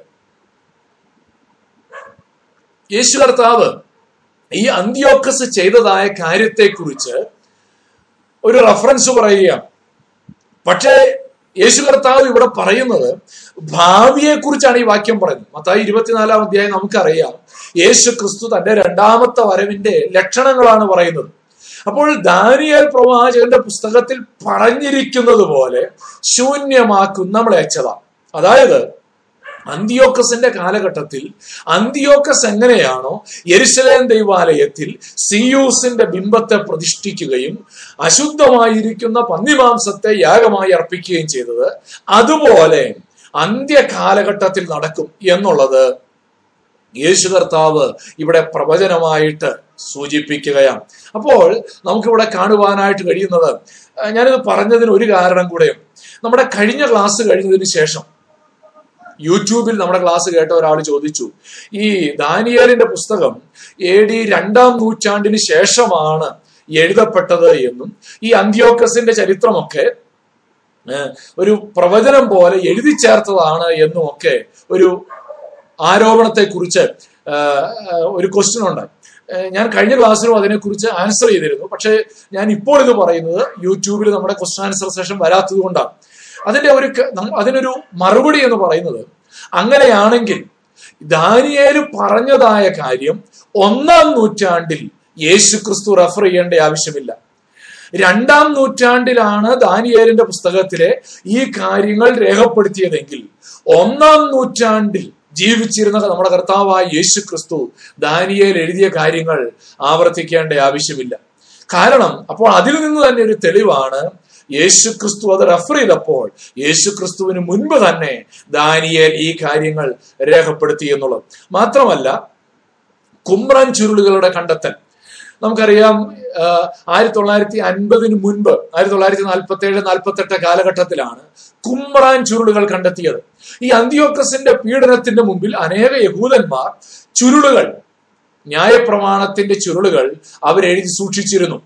അവർ അത് സംരക്ഷിക്കാനായിട്ട് ആഗ്രഹിച്ചു. അങ്ങനെ അവർ ഈ മൺകൂജകളിൽ മൺപാത്രങ്ങളിലാക്കി ഈ ന്യായപ്രമാണത്തിന്റെ ചുരുളുകൾ ഭൂമിക്കടിയിൽ കുഴിച്ചു വെച്ചു. ആയിരത്തി തൊള്ളായിരത്തി നാൽപ്പത്തി ഏഴ് നാൽപ്പത്തി എട്ട് കാലഘട്ടങ്ങളിൽ ആ ചുരുളുകൾ കണ്ടെത്തി അത് പരിശോധിച്ചു. ആ ചുരുളുകൾക്ക് രണ്ടായിരം വർഷത്തിലേറെ പഴക്കമുണ്ട് എന്ന് ശാസ്ത്രീയമായി തെളിയിക്കപ്പെടുകയും ചെയ്തു. അതുകൊണ്ട് ദാനിയാലിന്റെ പുസ്തകം ഒരു പിന്നീട് ദാനിയലിന്റെ പുസ്തകത്തിലെ പ്രവചനങ്ങൾ പിന്നീട് എഴുതി തയ്യാറാക്കിയതാണ് എന്നുള്ള ആരോപണം അതോടെ അവസാനിക്കുകയാണ്. പ്രിയപ്പെട്ടവരെ അതുകൊണ്ട് യേശു കർത്താവ് വളരെ കൃത്യമായിട്ട് ഈ വിഷയത്തെ റഫർ ചെയ്യുന്നു എന്നുള്ളത് അതിന്റെ ആധികാരികതയും നമുക്ക് മനസ്സിലാക്കുവാനായിട്ട് സാധിക്കും. ഇവിടെ നമ്മൾ മനസ്സിലാക്കേണ്ട ഒരു കാര്യം അന്ത്യോക്കസ് ചെയ്തതായ ഈ കാര്യങ്ങൾ കേവലം അവസാന കാലഘട്ടത്തിൽ നടക്കാനിരിക്കുന്നതിന്റെ ഒരു പ്രിവ്യൂ മാത്രമാണ് അല്ലേ? പല കാര്യങ്ങളുടെ ഒരു പ്രിവ്യൂ നമുക്കറിയാം. അവസാന കാലഘട്ടത്തിൽ സംഭവിക്കാനിരിക്കുന്നതിന്റെ ഒരു പ്രിവ്യൂ ആണ്. കാരണം യേശു കർത്താവ് തന്നെ പറയുന്നു ഇതുപോലൊരു കാര്യം ശൂന്യമാക്കും നമ്മൾ ഏച്ചത അവസാന കാലഘട്ടത്തിൽ സംഭവിക്കും. അത് എതിർ ക്രിസ്തുവിങ്കിലേക്ക് യേശു കർത്താവ് വിരൽ ചൂണ്ടുകയാണ്. അപ്പോൾ അവസാന കാലഘട്ടത്തിൽ നടക്കും എന്നുള്ളത് എന്തുകൊണ്ടാണ് അന്ത്യോക്കസിനെ എതിർ ക്രിസ്തുവിന്റെ നിഴലായിട്ട് പറയുന്നത്? യേശു കർത്താവ് തന്നെ ആ നിലയിൽ ഒരു റെഫറൻസ് നമുക്ക് ഇവിടെ തരികയാണ്. മുപ്പത്തിരണ്ടാമത്തെ വാക്യത്തിലേക്ക് പോകാം. വേഗത്തിൽ. നമ്മുടെ സമയം അതിവേഗത്തിൽ പോയിക്കൊണ്ടിരിക്കുന്നു. മുപ്പത്തിരണ്ടാമത്തെ വാക്യം.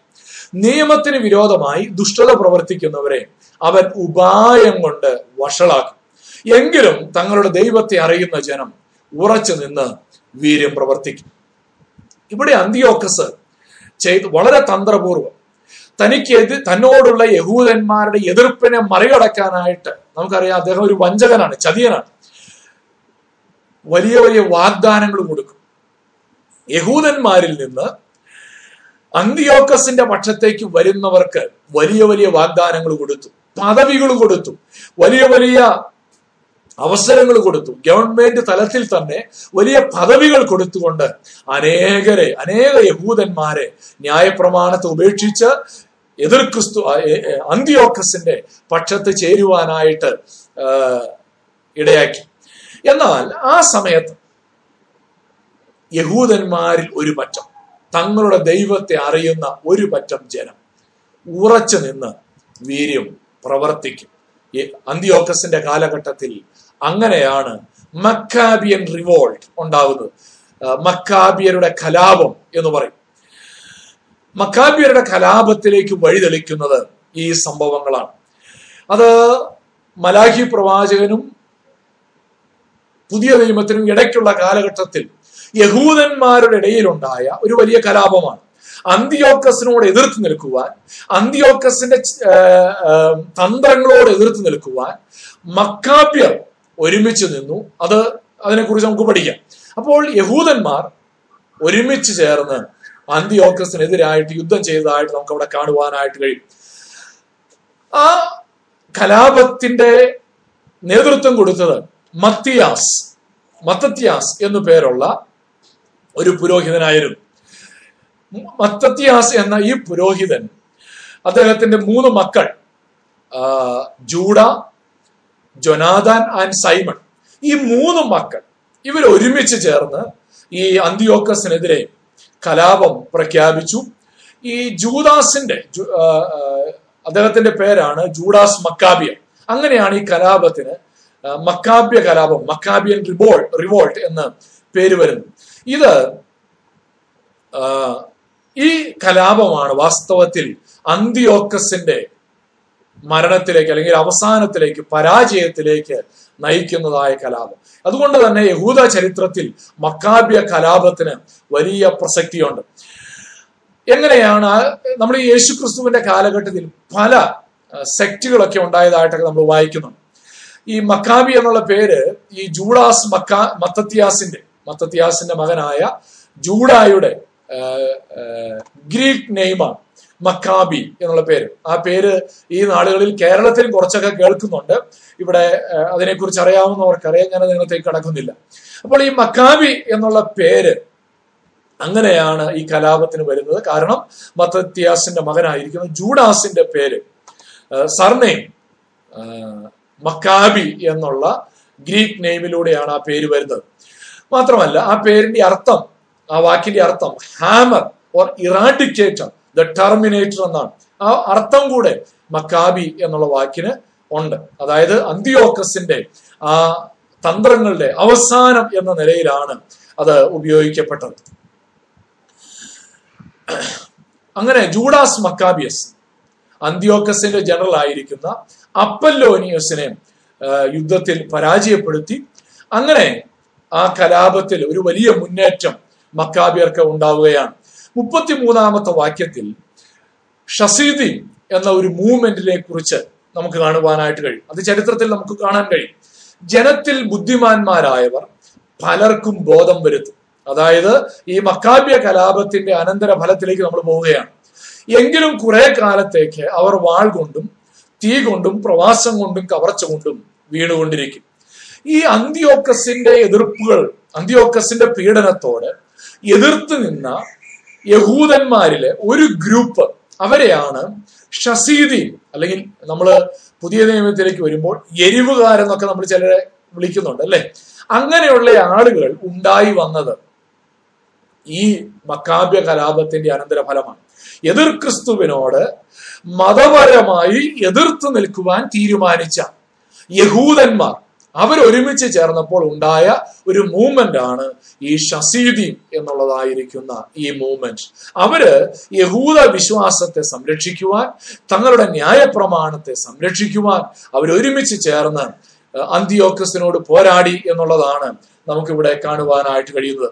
യഹൂദ മതത്തിന്റെ ആചാര അനുഷ്ഠാനങ്ങളൊക്കെ മുറുകെ പിടിച്ച് എന്തു വന്നാലും യാതൊരു വിട്ടുവീഴ്ചയ്ക്കും ഇല്ല എന്ന് മുറുകെ പിടിച്ച ഒരു ഗ്രൂപ്പ് ആയിരുന്നു ഈ ഷസീദി മൂവ്മെന്റ്. ഈ ഷസീദി മൂവ്മെന്റിൽ നിന്നാണ് പല സെക്റ്റുകൾ യഹൂദന്മാരിൽ ഉണ്ടായി വന്നത്. പറയുമ്പോൾ നിങ്ങൾക്ക് മനസ്സിലാകും പരീശന്മാർ സെപ്പറേറ്റഡ് വൺസ് എന്നാണ് പരീശന്മാർ എന്ന് പറഞ്ഞാൽ അതിന്റെ അർത്ഥം. നമുക്ക് ഈ പുതിയ നിയമം വായിക്കുമ്പോൾ പരീശന്മാരോട് നമുക്ക് പുച്ഛമാ തോന്നുന്നത് കാരണം അവരുടെ കപടഭക്തിയൊക്കെയാണ് ഹൈലൈറ്റ് ആയിട്ട് വരുന്നത്. പക്ഷേ ഈ അന്ത്യോക്കസിന്റെ പീഡനത്തിന്റെ കാലഘട്ടത്തിൽ വളരെ ശക്തിയോടുകൂടെ അവരോട് എതി അവനോട് എതിർത്ത് നിന്ന ആ, ആചാര അനുഷ്ഠാനങ്ങളെ മുറുകെ പിടിച്ച ആക്ഷരീകമായി തങ്ങളുടെ ആചാരങ്ങളെ മുറുകെ പിടിച്ച ഭക്തന്മാരായിട്ടാണ് പരീശന്മാർ ഉടലെടുത്തു വരുന്നത്. എന്നാൽ ഈ എതിർപ്പുകളൊക്കെ അവസാനിച്ചപ്പോൾ അവർക്ക് സമൂഹത്തിൽ ആ ഒരു ബഹുമാനം നഷ്ടപ്പെടാതിരിക്കാൻ അവർ കപടഭക്തിയിലേക്ക് പോയതായിട്ടൊക്കെ യേശുക്രിസ്തുവിന്റെ കാലഘട്ടത്തിൽ നമുക്ക് കാണുവാനായിട്ട് കഴിയും. അതുപോലെ വേറെ ഒരു ഗ്രൂപ്പാണ് എസ്സേന്യർ എസ്സീൻസ് എന്ന് പറയും. എസ്സീൻസ് എസ്സീൻസ് എന്ന് പറയുന്നവർ അവർ വാസ്തവത്തിൽ ഈ യോഹന്നാൻ സ്നാപകനൊക്കെ ഈ എസ്സൈൻസ് എസ്സീൻസ് ആണെന്നാണ് പറയുന്നത്. അവർ ഈ കുമ്രാൻ ഗുഹകളിലൊക്കെ പോയി ഒളിച്ചു താമസിച്ചു. അവർ ഈ ന്യായപ്രമാണത്തിന്റെ ചുരുളുകളൊക്കെ സംരക്ഷിക്കുവാൻ വേണ്ടി അവർ മരുഭൂമിയിൽ ഒക്കെ പോയി താമസിച്ചു എന്നുള്ളതാണ് ചരിത്രം പറയുന്നത്. അതിൽ ഒരു ഗ്രൂപ്പായിരുന്നു എസ്സേന്യർ എന്ന് പറയുന്നത് എസ്സീൻസ് എന്ന് പറയുന്നത്. അവർ ചെങ്കടലിനടുത്തുള്ള കുമ്രാൻ ഗുഹകളിലൊക്കെ പോയി പാർത്തതായിട്ട് ചരിത്രത്തിൽ നമുക്ക് കാണുവാനായിട്ട് കഴിയും. മാത്രമല്ല ഈ എസ്സീൻസിന്റെ ഒരു പ്രത്യേകത അവർ സദൂക്യരിൽ നിന്നും പരീശന്മാരിൽ നിന്നും വ്യത്യസ്തരായിരുന്നു. സദൂക്യരുടെ എന്താ പറയുക റാഷണലിസം യുക്തിചിന്തകൾ.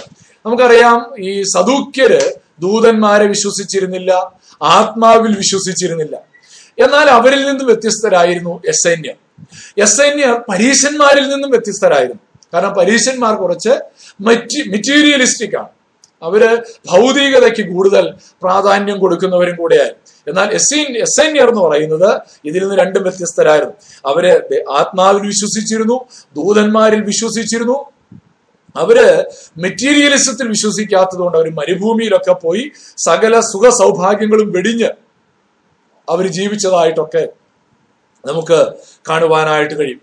അന്തിയോക്കസ് ഈ സമയത്ത് ആ നൂ ലക്ഷ ആയിരക്കണക്കിന് യഹൂദന്മാരെ ഇസ്രായേൽക്കാരെ മൃഗീയമായിട്ട് കൊന്നൊടുക്കി. കാരണം ഈ ഈ ഗ്രൂപ്പുകൾ ഈ സെക്റ്റുകൾ അന്തിയോക്കസിനോട് ശക്തമായിട്ട് എതിർത്തുന്നു. അതാണ് അവിടെ പറയുന്നത്. എങ്കിലും കുറെ കാലത്തേക്ക് അവർ വാൾ കൊണ്ടും തീ കൊണ്ടും പ്രവാസം കൊണ്ടും കവർച്ച കൊണ്ടും വീണുകൊണ്ടിരിക്കും. അനേകര് വീഴുവാനായിട്ട് ഇടയായി തീർന്നു അനേകര് കൊല്ലപ്പെടുവാനായിട്ട് ഇടയായി തീർന്നു അതാണ് മുപ്പത്തിമൂന്നാം വാക്യത്തിൽ നമ്മൾ വായിക്കുന്നത്. എന്നാൽ അന്തിയോക്കസ് ബി സി നൂറ്റി അറുപത്തി മൂന്നിൽ പേർഷ്യയിൽ വെച്ച് കൊല്ലപ്പെട്ടതായിട്ട് ചരിത്രം നമ്മളോട് പറഞ്ഞു ഈ മക്കാബിയ കലാപത്തിന്റെ അനന്തര ഫലമായി അന്തിയോക്കസ് കൊല്ലപ്പെട്ടതായിട്ടാണ് ചരിത്രം നമ്മുടെ മുമ്പിൽ വരച്ചു കാണിക്കുന്നത്. മുപ്പത്തിനാലാമത്തെ വാക്യത്തിൽ നാം ഇങ്ങനെ വായിക്കുന്നു. വീഴുമ്പോൾ അവർ അല്പസഹായത്താൽ രക്ഷപ്രാപിക്കും പലരും കപടഭാവത്തോടെ അവരോട് ചേർന്നുകൊള്ളും. ഈ ഒരുപാട് യഹൂദന്മാർ ഈ വീണുപോയി. എങ്കിലും അവിടെ അവസാനിച്ചില്ല. യഹൂദന്മാരുടെ വിശ്വാസത്തെ തകർക്കുക യഹൂദന്മാരുടെ മതപരതയെ നശിപ്പിക്കുക എന്നുള്ളതായിരുന്നു അന്തിയോക്കസിന്റെ ലക്ഷ്യം. എന്നാൽ അത് സംഭവിച്ചില്ല. അവർ അവശേഷി അവർ ശേഷിച്ചു. എന്നാൽ അനേകം ആളുകൾ അനേക യഹൂദന്മാർ കപടമായിട്ട് യഹൂ ഈ സെക്റ്റുകളിലൊക്കെ ജോയിൻ ചെയ്തു. മക്കാബ്യ മൂവ്മെന്റിനോട് അനേകര് ജോയിൻ ചെയ്തു. അവർ യഥാർത്ഥത്തിൽ അത്ര തീഷ്ണതയുള്ളവരൊന്നും ആയിരുന്നില്ല. അവരും അവരിൽ പലരും അന്തിയോക്കോസിനോട് അനുഭാവമുള്ളവർ തന്നെയായിരുന്നു. എങ്കിലും അവർ പുറമെ എന്ത് ചെയ്തെന്നറിയാമോ? ഈ കലാപത്തിൽ ഭാഗവാക്കായി എന്നുള്ളതാണ്. അല്ലെങ്കിൽ ഈ യഹൂദന്മാരുടെ ഈ സെക്റ്റുകളിലൊക്കെ മെമ്പേഴ്സായി നിന്നുള്ളതാണ്. ഇതാണ് ഈ കപട ഭക്തിയുടെ ഒരു പ്രത്യേകത എന്ന് പറയുന്നത്. പലപ്പോഴും ഹൃദയം കൊണ്ട് ദൈവത്തോട് അകന്നിരിക്കും പക്ഷെ പുറമെ എന്ത് ചെയ്യും? അവർ സഭയ്ക്കകത്ത് മെമ്പേഴ്സ് ആണ് സഭയ്ക്കകത്ത് ആക്റ്റീവായിട്ട് വരും. അവരിലൂടെയാണ് വാസ്തവത്തിൽ ഈ ദൈവജനത്തിന്റെ ക്വാളിറ്റി നഷ്ടപ്പെടുന്നത്. ഈ പരീശന്മാർക്ക് സംഭവിച്ച അപജയത്തിന്റെ കാരണമെന്ന് പറയുന്നത് ഈ നിലയിലുള്ള പുറമെ ഉള്ള ആത്മീയത. അതാണ് കാവ കപടമായിട്ട് പലരും ഈ മക്കാബിയ മൂവ്മെന്റിൽ ഈ ഷസീദി മൂവ്മെന്റിലൊക്കെ ജോയിൻ ചെയ്തു എന്നുള്ളതാണ് അതിന്റെ കാരണമായിട്ട് നമുക്ക് കാണുവാനായിട്ട് കഴിയുന്നത്. മുപ്പത്തി അഞ്ചാമത്തെ വാക്യം. എന്നാൽ അന്ത്യകാലം വരെ അവരിൽ പരിശോധനയും ശുദ്ധീകരണവും നിർമ്മലീകരണവും സാധിക്കേണ്ടതിന് ബുദ്ധിമാന്മാരിൽ ചിലർ വീഴും. നിശ്ചയിക്കപ്പെട്ട കാലത്ത് മാത്രം അന്തം വരും. മുപ്പത്തി അഞ്ചാമത്തെ വാക്യം വാസ്തവത്തിൽ അന്ത്യകാലഘട്ടത്തിലേക്കുള്ള ഒരു വിരൽ ചൂണ്ടലാണ്. ഇവിടെ നമ്മൾ വായിക്കുന്നത് യഹൂദന്മാർക്ക് ഉണ്ടായ ഈ പീഡനത്തെ. അതിനെ എങ്ങനെയാണ് ഗബ്രിയേൽ ദാനിയേലിന് പറഞ്ഞു കൊടുത്തത്? ദാനിയേലിന് പറഞ്ഞു കൊടുക്കുന്നത് അവരിൽ പരിശോധനയും ശുദ്ധീകരണവും നിർമ്മലീകരണവും സാധിക്കേണ്ടതിന് വേണ്ടിയാണ് ഈ പീഡനം യഹൂദന്മാര് നേരിടേണ്ടി വന്നത്. സഫറിങ് ബ്രിങ്സ് പ്യൂരിഫിക്കേഷൻ കഷ്ടതയിലൂടെ കടന്നുപോയ യഹൂദന്മാർ അവരുടെ ഇടയിൽ ഒരു ആത്മീയ തീഷ്ണത ഉണ്ടാകുവാൻ അവരുടെ ഇടയിൽ ഒരു ആത്മീയ താല്പര്യം ജനിപ്പിക്കുവാൻ വേണ്ടി ദൈവം അനുവദിച്ചതാണ് ഈ പീഡനം എന്ന് നമുക്ക് അവിടെ കാണുവാൻ കഴിയും. എന്നാൽ അവിടെ വായിക്കുന്നുണ്ട് നിശ്ചയിക്കപ്പെട്ട കാലത്ത് മാത്രം അന്തം വരും. പ്രിയപ്പെട്ട ദൈവമക്കളെ നിശ്ചയിക്കപ്പെട്ട കാലത്ത് മാത്രമേ അന്തം വരൂ. കാരണം അത് നമ്മളോട് സൂചിപ്പിക്കുന്ന ഒരു കാര്യം ദൈവം സമയത്തെ നിയന്ത്രിക്കുന്നു എന്നുള്ളതാണ്. അങ്ങനെ മക്കാബ്യ കലാപത്തിന്റെ ഫലമായി ഒരു മക്കാബ്യ സാമ്രാജ്യം യഹൂദന്മാർക്കായിട്ട് ഉടലെടുക്കുകയാണ്. John Hyrcanus son of Simon Maccabeus ആ രാജ്യത്തിന്റെ രാജാവായതായി ചരിത്രം നമ്മെ സൂചിപ്പിക്കുന്നു. മുപ്പത്തിയാറ് മുതലുള്ള വാക്യങ്ങളിലേക്ക് നമുക്ക് വേഗത്തിൽ കടന്നു പോകാം. ഇത് ഇന്ന് പറയാതെ പോകുന്നത് ശരിയല്ല. ഇതുകൂടെ കവർ ചെയ്തെങ്കിൽ മാത്രമേ നമുക്ക് ഒരു വിഷയം എന്ന നിലയിൽ അതിനെ കൺക്ലൂഡ് ചെയ്യാനായിട്ട് സാധിക്കൂ. അപ്പോൾ ഇതുവരെ നമ്മൾ കണ്ടത് ദ ഇമ്മീഡിയറ്റ് ഫ്യൂച്ചറാണ് ദാനിയേലിന് പ്രവചനമായിട്ട് പറഞ്ഞു കൊടുത്ത ദാനിയേലിന് ശേഷം സംഭവിക്കേണ്ട യേശുക്രിസ്തുവിന് മുൻപ് സംഭവിക്കേണ്ട കാല കാര്യങ്ങളാണ് മുപ്പത്തി അഞ്ചു വരെയുള്ള വാക്യങ്ങളിൽ ദാനിയേൽ കണ്ടത്. മുപ്പത്തി ആറ് മുതൽ ഉള്ള വാക്യങ്ങൾ അത് ദാനിയലിനെ സംബന്ധിച്ചിടത്തോളം ഡിസ്റ്റന്റ് ഫ്യൂച്ചറാണ് എന്തുകൊണ്ടാണ് അത് ഡിസ്റ്റന്റ് ഫ്യൂച്ചർ ആണെന്ന് പറയാൻ കാരണം? ഈ രണ്ട് മുതൽ മുപ്പത്തിയഞ്ച് വരെയുള്ള വാക്യങ്ങളിൽ പറഞ്ഞ കാര്യങ്ങൾ എല്ലാം സംഭവിച്ചു കഴിഞ്ഞു. എന്നാൽ മുപ്പത്തി ആറ് മുതൽ പറഞ്ഞിരിക്കുന്ന കാര്യങ്ങളൊന്നും ഇന്നു വരെ സംഭവിക്കാത്ത കാര്യങ്ങൾ അതുകൊണ്ടാണ് നമ്മൾ പറയുന്നത് ഈ മുപ്പത്തിയാറ് മുതലുള്ള വാക്യങ്ങൾ ഡിസ്റ്റന്റ് ഫ്യൂച്ചർ ആണ്. അത് അവസ് അന്ത്യകാലത്ത് നിശ്ചയിക്കപ്പെട്ട സമയത്ത് മാത്രം അന്ത്യം വരുമെന്ന് മുപ്പത്തിയഞ്ചാം വാക്യത്തിന്റെ അവസാനം നമ്മൾ വായിച്ചു. അപ്പോൾ ആ നിശ്ചയിക്കപ്പെട്ട ഒരു സമയമുണ്ടെന്നും ആ സമയത്ത് സംഭവിക്കേണ്ട കാര്യങ്ങളാണ് ഇനി പറയാൻ പോകുന്നതും എന്നുള്ളൊരു സൂചന നമുക്ക് ആ വാക്യം നമുക്ക് തരികയാം അതാണ് മുപ്പത്തി അഞ്ചും മുപ്പത്തി ആറും വാക്യങ്ങളുടെ ഇടയിൽ ഒരു ഗ്യാപ്പ് ഉണ്ട് ആ ഗ്യാപ്പിലാണ് നാം ജീവിക്കുന്നത്. ആ ഗ്യാപ്പാണ് സഭാ കാലയളവ് എന്ന് നാം മനസ്സിലാക്കുന്നു. നമ്മൾ നേരത്തെ കണ്ടു മത്തായി ഇരുപത്തിനാലാം അധ്യായം ഒലിവറ്റ് ഡിസ്കോഴ്സ് വെളിപ്പാട് പുസ്തകം ഒക്കെ നമ്മൾ പഠിക്കുമ്പോൾ ഈ പറയുന്ന ഈ മുപ്പത്തി ആറ് മുതലുള്ള വാക്യങ്ങളുടെ അനേക നിവൃത്തി അന്ത്യകാലഘട്ടത്തിലാണെന്ന് യേശു കർത്താവ് ഒലിവമല പ്രഭാഷണത്തിലും വെളിപ്പാട് പുസ്തകത്തിലെ വെളിപ്പാടുകളിലൂടെയൊക്കെ നമുക്ക് മനസ്സിലാക്കുവാനായിട്ട് അതുകൊണ്ടാണ് നമ്മൾ പറയുന്നത് മുപ്പത്തിയാറ് മുതലുള്ള വാക്യങ്ങൾ ഡിസ്റ്റന്റ് ഫ്യൂച്ചർ ആണ് അവസാന കാലഘട്ടത്തിൽ സംഭവിക്കേണ്ടുന്നതാണ്. മുപ്പത്തിയാറ് മുതലുള്ള വാക്യങ്ങളെ മൂന്നായിട്ടാണ് നമ്മൾ തിരിക്കുന്നത്. ഈ ഒരു ദർശനത്തെ നമ്മൾ പത്താം അധ്യായം പതിനൊന്നാം അധ്യായം പന്ത്രണ്ടാം അധ്യായത്തിന്റെ നാല് വരെയുള്ള വാക്യങ്ങൾ ഒറ്റ ദർശനമാണ്. ആ ദർശനത്തിന്റെ അവസാന ഭാഗത്തേക്ക് നമ്മൾ വരികയാണ്.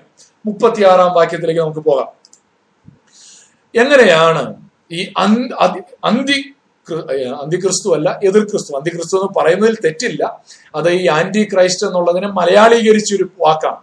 എതിർ ക്രിസ്തു എന്നാണ് വാസ്തവത്തിൽ നമ്മൾ ഉപയോഗിക്കേണ്ട പദം.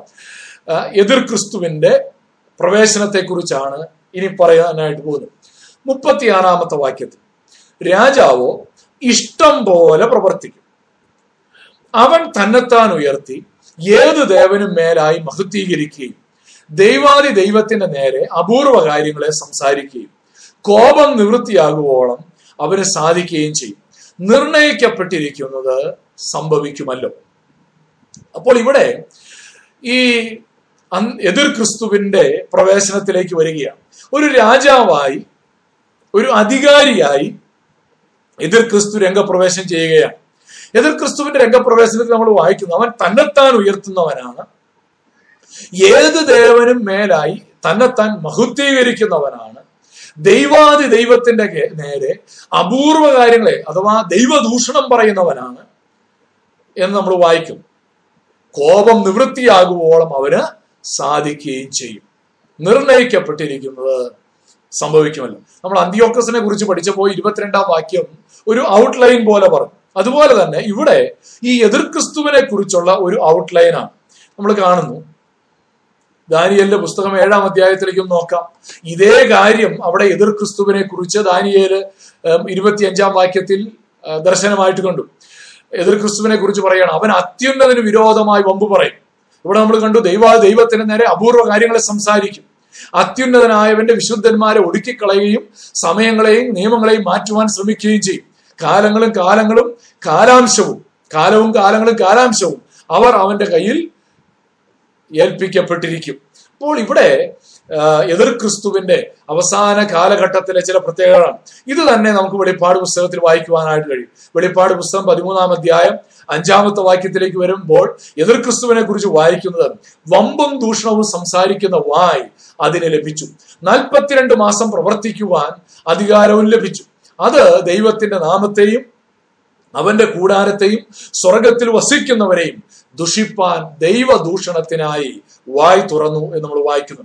അപ്പോൾ എതിർ ക്രിസ്തുവിനെ എന്ത് ഈ മുപ്പത്തിയാറ് മുതലുള്ള വാക്യങ്ങൾ എന്തുകൊണ്ട് നമ്മൾ എതിർ ക്രിസ്തുവുമായി കണക്ട് ചെയ്യുന്നു എന്ന് ചോദിച്ചാൽ ഇതൊക്കെയാണ് അതിന്റെ കാരണം. വെളിപ്പാട് പുസ്തകത്തിലൂടെ മത്തായുടെ സുവിശേഷത്തിലൂടെ ഒക്കെ ഈ എതിർ ക്രിസ്തുവിൽ പറഞ്ഞിരിക്കുന്ന കാര്യങ്ങളെ ഇവിടെ ദാനിയേൽ പ്രവാചകന്റെ പ്രവചനം വളരെയേറെ ചേർന്ന് കിടക്കുന്നു എന്നുള്ളതാണ്. പതിനേഴാം അധ്യായം. ദാനിയ വെളിപ്പാട് പതിനേഴാം അധ്യായം പന്ത്രണ്ടാമത്തെ വാക്യത്തിൽ അവിടെ പറയുകയാണ് നീ കണ്ട പത്ത് കൊമ്പ് പത്ത് രാജാക്കന്മാർ. അവർ ഇതുവരെ രാജ്യത്വം പ്രാപിച്ചിട്ടില്ല.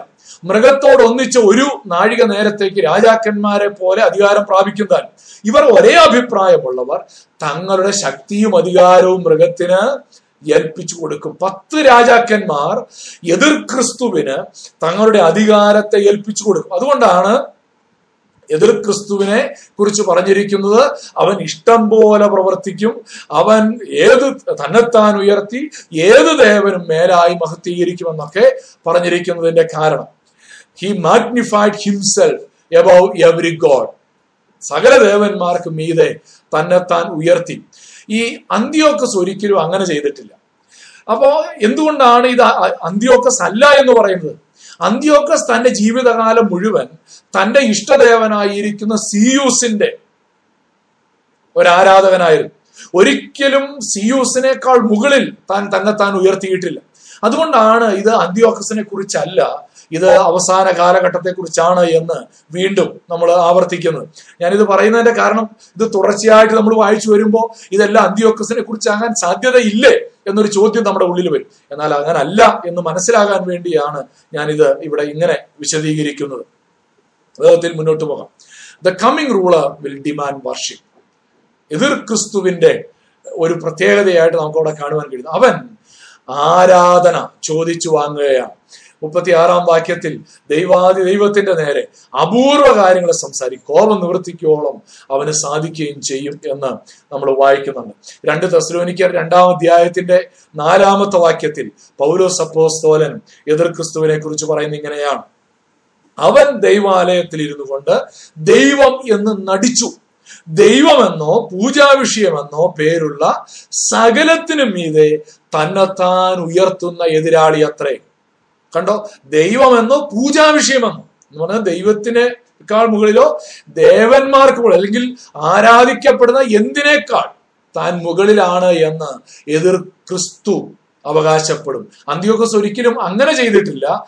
ഈ സിയൂസിന്റെ അവതാരമാണ് താനെന്ന് അദ്ദേഹം വിശ്വസിച്ചിരുന്നു എങ്കിൽ പോലും ഒരിക്കലും സിയൂസിന്റെ മുകളിലാണ് താനെന്ന് അവകാശപ്പെട്ടിരുന്നില്ല. അതുകൊണ്ട് ഇതെല്ലാം എതിർ ക്രിസ്തുവിന്റെ ഒരു സൂചനയാണ്. വെളിപ്പാട് പതിനേഴാം അധ്യായം പതിനേഴാം വാക്യത്തിലേക്ക് വരുമ്പോൾ അവിടെ നമ്മൾ കാണുന്നു ദൈവത്തിന്റെ വചനം നിവൃത്തിയാകുവോളം തന്റെ ഹിതം ചെയ്യുവാനും ഒരേ അഭിപ്രായം നടത്തുവാനും തങ്ങളുടെ രാജ്യത്വം മൃഗത്തിന് കൊടുപ്പാനും ദൈവം അവരുടെ ഹൃദയത്തിൽ തോന്നിച്ചു. നമ്മൾ ആദ്യം ഈ അധ്യായം നമ്മൾ കണ്ടതാണല്ലോ എതിർ ക്രിസ്തുവിന് തങ്ങളുടെ അധികാരമെല്ലാം ഏൽപ്പിച്ചു കൊടുത്ത രാജാക്കന്മാരെ കുറിച്ച് നമുക്കിവിടെ കാണുവാനായിട്ട് സാധിക്കും.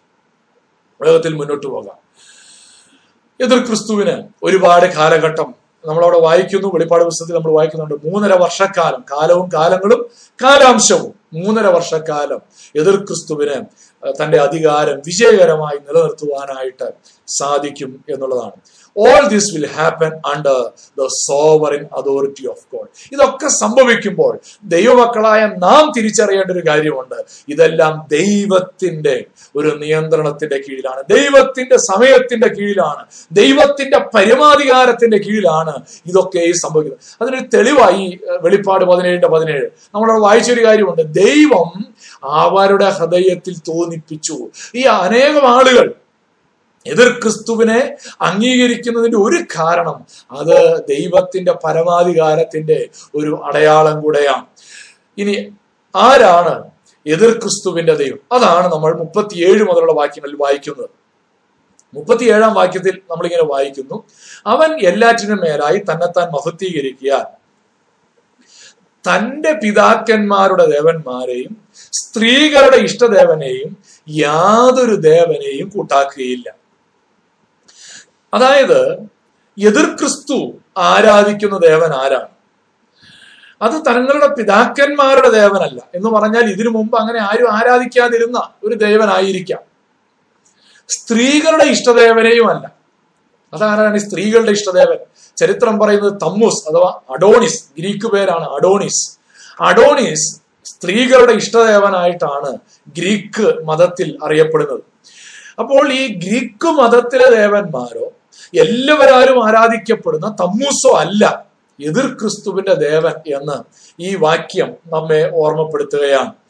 അതിന് വേറൊരു വ്യാഖ്യാനം ഈ സ്ത്രീകളുടെ ഇഷ്ടദേവനെയും കൂട്ടാക്കിയില്ല എന്ന് പറയുമ്പോൾ അതിനൊരു വ്യാഖ്യാനം ചില വേദപണ്ഡിതന്മാർ കൊടുക്കുന്നത് ഈ കുടുംബം അല്ലെങ്കിൽ വിവാഹം എന്ന ആശയത്തെ എതിർ ക്രിസ്തു തള്ളിപ്പറയും അല്ലെങ്കിൽ അതിനെ എതിർക്കും എന്നുള്ളതാണ്. നമുക്കറിയാം ഈ കാലഘട്ടത്തിൽ തന്നെ അങ്ങനെയുള്ള ചില കാര്യങ്ങൾ നമുക്ക് കാണുവാനായിട്ട് കഴിയുന്നുണ്ട്.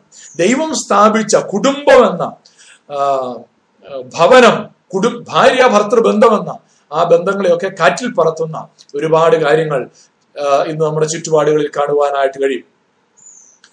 എന്നാൽ എതിർ ക്രിസ്തുവിന് ഒരു ദേവനുണ്ട്. ആരാണ് ആ ദേവൻ? മുപ്പത്തി എട്ടാമത്തെ വാക്യത്തിൽ ആ ദേവനെ കുറിച്ച് പറയാം.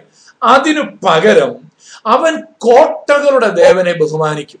അവന്റെ പിതാക്കന്മാർ അറിയാത്ത ഒരു ദേവനെ അവൻ പൊന്നുകൊണ്ടും വെള്ളി കൊണ്ടും രത്നങ്ങൾ കൊണ്ടും മനോഹര വസ്തുക്കൾ കൊണ്ടും ബഹുമാനിക്കും.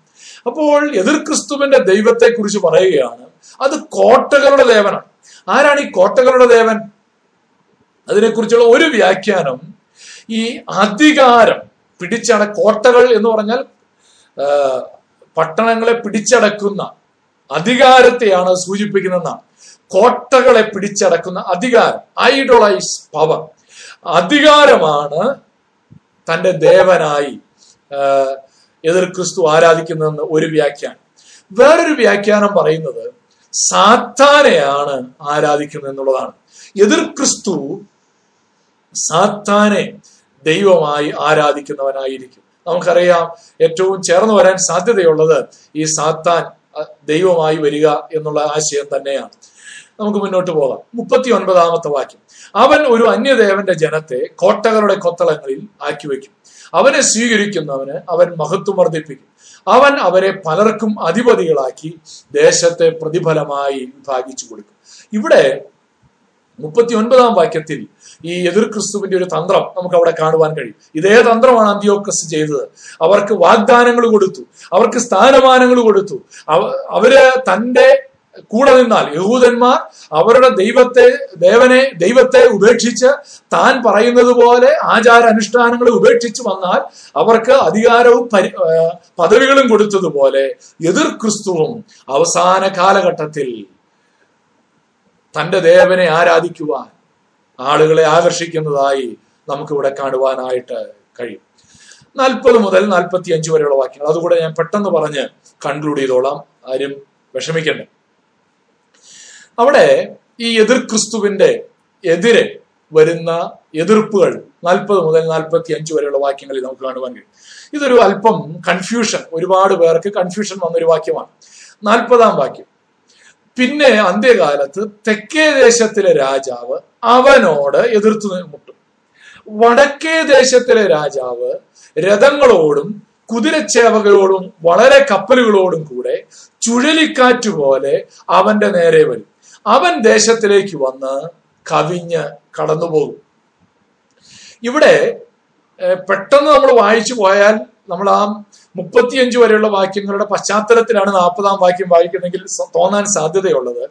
ഈ വടക്കേ രാജ്യത്തെ രാജാവാണ് എതിർ ക്രിസ്തു എന്ന. പക്ഷെ ഈ വാക്യം ശ്രദ്ധിച്ചു വായിക്കുമ്പോൾ അങ്ങനെ ഒരു വ്യാഖ്യാനം ഉണ്ട് താനും കേട്ടോ. അങ്ങനെ വാദിക്കുന്നവരും ഉണ്ട് എന്നാൽ ഈ വാക്യം ശ്രദ്ധിച്ചു വായിച്ചാൽ തെക്കേ രാജ്യത്തിലെ രാജാവ് ഈ ഭരണാധികാരിക്കെതിരെ എതിർത്ത് നിൽക്കും. വടക്കേ ദേശത്തിലെ രാജാവും ഈ അതിയായി എതിർ ക്രിസ്തുവിന് നേരെ എതിർത്ത് നിൽക്കുമെന്നാണ് ഈ വാക്യം വളരെ കൃത്യമായി സൂചിപ്പിക്കുന്നത്. രണ്ടുപേരും അവനോട് അവന്റെ നേരെ എന്ന് പറഞ്ഞിരിക്കുകയാണ്.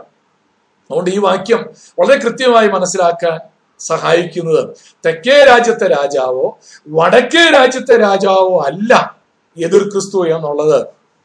ഈ വാക്യം നമുക്ക് നല്ലൊരു അടയാളമാണ് ഇവിടെ തെക്കേ രാജ്യത്തെ രാജാവും വടക്കേ രാജ്യത്തെ രാജാവും ഒരുപോലെ എതിർ ക്രിസ്തുവിനോട് യുദ്ധത്തിനായിട്ട് വരുന്നുണ്ട്.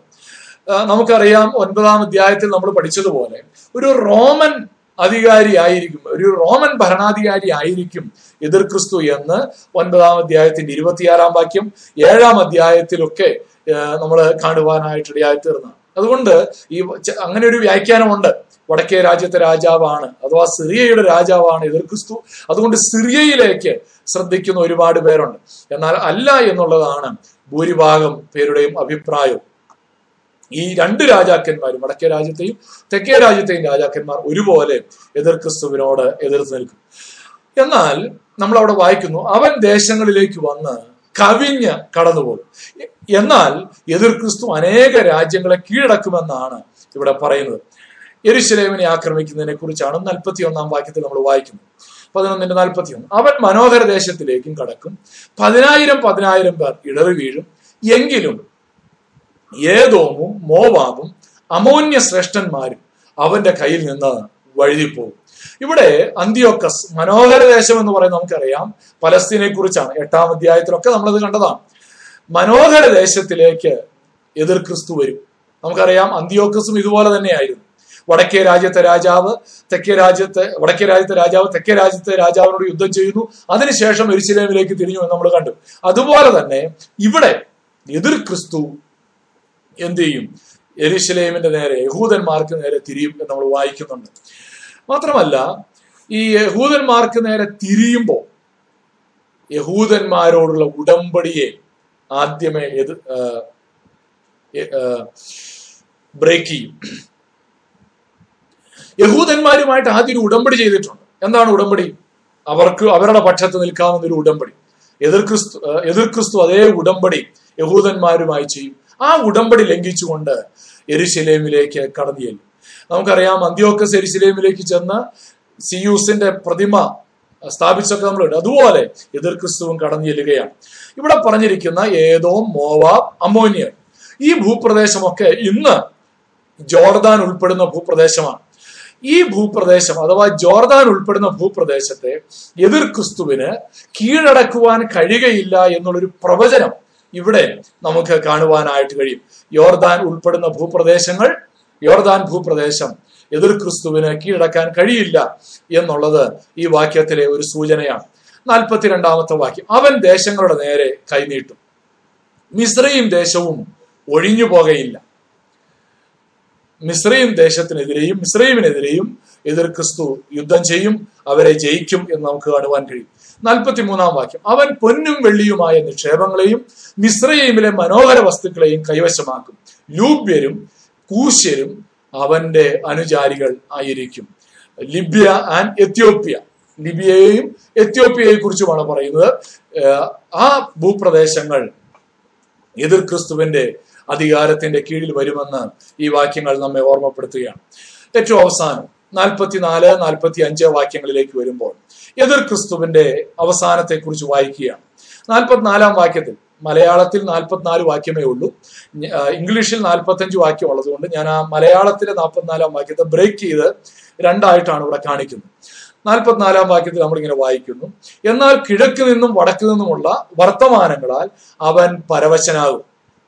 അങ്ങനെ അവൻ പലരെയും നശിപ്പിച്ച് നിർമൂലനാശം വരുത്തേണ്ടതിന് മഹാക്രോധത്തോടെ പുറപ്പെടും. ഇവിടെ ഈ കിഴക്ക് നിന്നും വടക്ക് നിന്നുമുള്ള ശത്രു രാജ്യങ്ങൾ എതിർ ക്രിസ്തുവിന്റെ നേരെ തിരിയും എന്നുള്ളതാണ് ഇവിടെ നമുക്ക് ലഭിക്കുന്നതായ സൂചന. മാത്രമല്ല നാൽപ്പത്തി അഞ്ചാം വാക്യത്തിൽ അവൻ എരിശിലേമിൽ തന്റെ ഒരു ക്വാർട്ടേഴ്സ് സ്ഥാപിക്കും. അതാണ് നാൽപ്പത്തി അഞ്ചാം വാക്യത്തിൽ പറയുന്നത്. പിന്നെ അവൻ സമുദ്രത്തിനും മഹത്വമുള്ള വിശുദ്ധ പർവതത്തിനും മധ്യേ മണിപ്പന്തലിടും. അതാണ് യരുസലേമിൽ യഹൂദയിൽ എതിർ ക്രിസ്തു തന്റെ ക്വാർട്ടേഴ്സ് സ്ഥാപിക്കും. ആരും അവനെ രക്ഷിക്കയില്ല. His quarters there will evidently be in Jerusalem and the Jerusalem city stands between the Mediterranean and Dead Seas Mediterranean സീയുടെയും Dead സീയുടെ ഇടയിൽ ഈ യെരുശലേം ആ ഭൂപ്രദേശത്തായിരിക്കും എന്നുള്ളതാണ് വേദപണ്ഡിതന്മാർ അഭിപ്രായപ്പെടുന്നത്. മാത്രമല്ല അവിടെ വെച്ചായിരിക്കും എതിർ ക്രിസ്തുവിന്റെ മരണം. ആരും അവിടെ അവൻ അന്തരിക്കും ആരും അവനെ രക്ഷിക്കയില്ല എന്ന് നാൽപ്പത്തി അഞ്ചാമത്തെ വാക്യത്തിൽ പറയുന്നു ഇത് എങ്ങനെയാണ് ഇതിന്റെ അവസാനമെന്ന് ദാനിയലിന് ഇവിടെ വെളിപ്പെട്ടിട്ടില്ല. എന്നാൽ ഒരു കാര്യം വളരെ കൃത്യമായി നമുക്കറിയാം. നമ്മുടെ കർത്താവായ യേശു ക്രിസ്തുവിന്റെ രണ്ടാമത്തെ വരവിങ്കൽ. അവൻ ഒലിവ് മലയിൽ കാഴ്ചവിട്ടു. അന്ന് എതിർ ക്രിസ്തുവിനെയും അവന്റെ സൈന്യത്തെയും തച്ചു തകർക്കും. ആ യുദ്ധത്തിൽ ആ വലിയ യുദ്ധത്തിൽ എതിർ ക്രിസ്തു പരാജയപ്പെടുവാനായിട്ട് ഇടയായിത്തീരും. എതിർ ക്രിസ്തുവിനെ കുറിച്ച് നമ്മൾ ഈ കണ്ട വാക്യങ്ങളിലുള്ള ഒരു സമ്മറി മാത്രമാണ് ഈ സ്ലൈഡിൽ ഞാൻ ഉൾപ്പെടുത്തിയിരിക്കുന്നത്. ഹി വിൽ ആക്ട് ഇൻ സെൽഫിൽ തനിക്ക് ഇഷ്ടം പോലെ പ്രവർത്തിക്കും തന്നെത്താൻ ഉയർത്തും. മാത്രമല്ല magnify himself above every God സകല ദേവന്മാർക്കും മീതെ തന്നെത്താൻ ഉയർത്തും. അത്യുന്നതിന് വിരോധമായി സത്യദൈവത്തിന് വിരോധമായി വമ്പ് പറയും. മുപ്പത്തിയാറാം വാക്യത്തിൽ നമ്മൾ വായിക്കുന്നു ഇത് കുറച്ചു കാലത്തേക്ക് അവൻ വിജയിക്കും. മുപ്പത്തി ഏഴാമത്തെ വാക്യത്തിൽ അവൻ മറ്റു മതങ്ങൾക്ക് അതീതനായിട്ട് പ്രവർത്തിക്കും. മുപ്പത്തിയെട്ട് മുപ്പത്തി ഒൻപത് വാക്യങ്ങളിൽ വായിക്കുമ്പോൾ തന്റെ കോട്ടകളുടെ ദേവന്മാർ അല്ലെങ്കിൽ തന്റെ അധികാരത്തിൽ അവൻ ആത്മവിശ്വാസത്തോടെ മുന്നേറും. നാൽപ്പതാമത്തെ വാക്യത്തിലേക്ക് വരുമ്പോൾ അങ്ങനെ വലിയ ഒരു ജയം എതിർ ക്രിസ്തുവിനുണ്ടാകും. യുദ്ധത്തിന്റെ ആദ്യകാലങ്ങളിൽ വിജയമായിരിക്കും. എന്നാൽ അവസാനം എതിർപ്പുകൾ നേരിടുകയും ഏറ്റവും ഒടുവിൽ എരുശലേമിൽ തന്റെ ഹെഡ് ക്വാർട്ടേഴ്സ് സ്ഥാപിച്ച് അവിടെ ഭരിക്കുന്ന സമയത്താണ് നമ്മുടെ കർത്താവായ യേശു ക്രിസ്തുവിന്റെ രണ്ടാമത്തെ വരവിങ്കൽ. അവൻ ഛിന്ന ഭിന്നമായി തകർക്കപ്പെടുകയും ചെയ്യും. ഞാൻ എന്റെ വാക്കുകൾ ഇവിടെ അവസാനിപ്പിക്കട്ടെ. അല്പസമയം മുന്നോട്ട് പോയി. ഇന്ന് നമ്മുടെ ഹൃദയത്തിൽ രണ്ട് ചിന്ത മാത്രം ഞാനിവിടെ പറയാനായിട്ട് ആഗ്രഹിക്കുകയാണ്. God raised up a contemptible person to refine purify and sanctify his people തന്റെ ജനത്തെ ശുദ്ധീകരിക്കേണ്ടതിന് വേണ്ടി വക്രബുദ്ധിയുള്ള കുശാഗ്രബുദ്ധിയുള്ള ദുഷ്ടനായ ഒരു അധികാരിയെ ഒരു രാജാവിനെയാണ് ദൈവം എഴുന്നേൽപ്പിച്ചത്. നമ്മുടെ ജീവിതത്തിൽ നമ്മൾ ഇന്ന് മനസ്സിലാക്കേണ്ട ഒരു സത്യം നമ്മുടെ ജീവിതത്തിൽ നമ്മുടെ ആത്മീയ ജീവിതത്തിൽ നമ്മുടെ വിശ്വാസത്തിനെതിരെയൊക്കെ ആരെങ്കിലും പ്രവർത്തിക്കുന്നുണ്ടെങ്കിൽ നമ്മൾ അവരെ മനസ്സിലാക്കേണ്ടത് ദൈവം അനുവദിക്കുന്നു എന്നുള്ളതാണ് എന്തിനു വേണ്ടിയാണ് അത് അനുവദിക്കുന്നത്? നമ്മുടെ ജീവിതം വിശുദ്ധീകരിക്കപ്പെടാൻ. നമ്മുടെ ജീവിതം കുറച്ചുകൂടെ നിർമ്മലീകരിക്കപ്പെടാൻ. നമ്മുടെ ജീവിതം ദൈവഹിതത്തിന് അനുരൂപമായി തീരേണ്ടതിന് വേണ്ടി ദൈവം അനുവദിക്കുന്നു എന്നുള്ളത് നമുക്കിവിടെ കാണുവാനായിട്ട് കഴിയും. ദൈവം അനുവദിച്ചു അന്തിയോക്കസ് എപ്പിപ്പാനസിന്റെ അധികാരത്തെ. കുറെ കാലത്തേക്ക് ദൈവം അവനെ അനുവദിച്ചു കൊടുത്തു. കാരണം എന്താ യഹൂദന്മാരുടെ ഇടയിൽ വിശ്വാസത്തിൽ അവർ തളർന്നു പോയിരുന്നു. ആത്മീയമായി അവർ ജീവനില്ലാത്തവരായി തീർന്നിരുന്നു. അവരുടെ ഇടയിൽ തീഷ്ണതയുള്ള ഒരു പറ്റം ആളുകളെ എഴുന്നേൽപ്പിക്കുവാൻ ദൈവം എതിർ ക്രിസ്തുവിനെ എഴുന്നേൽപ്പിക്കുകയാണ്. ഞാൻ അതിനെ ഒന്ന് നമ്മുടെ ജീവിതത്തിൽ ഒന്ന് അപ്ലൈ ചെയ്യട്ടെ. സദൃശവാക്യങ്ങൾ ഇരുപത്തിയേഴിന്റെ പതിനേഴിൽ നമ്മൾ വായിക്കുന്നു.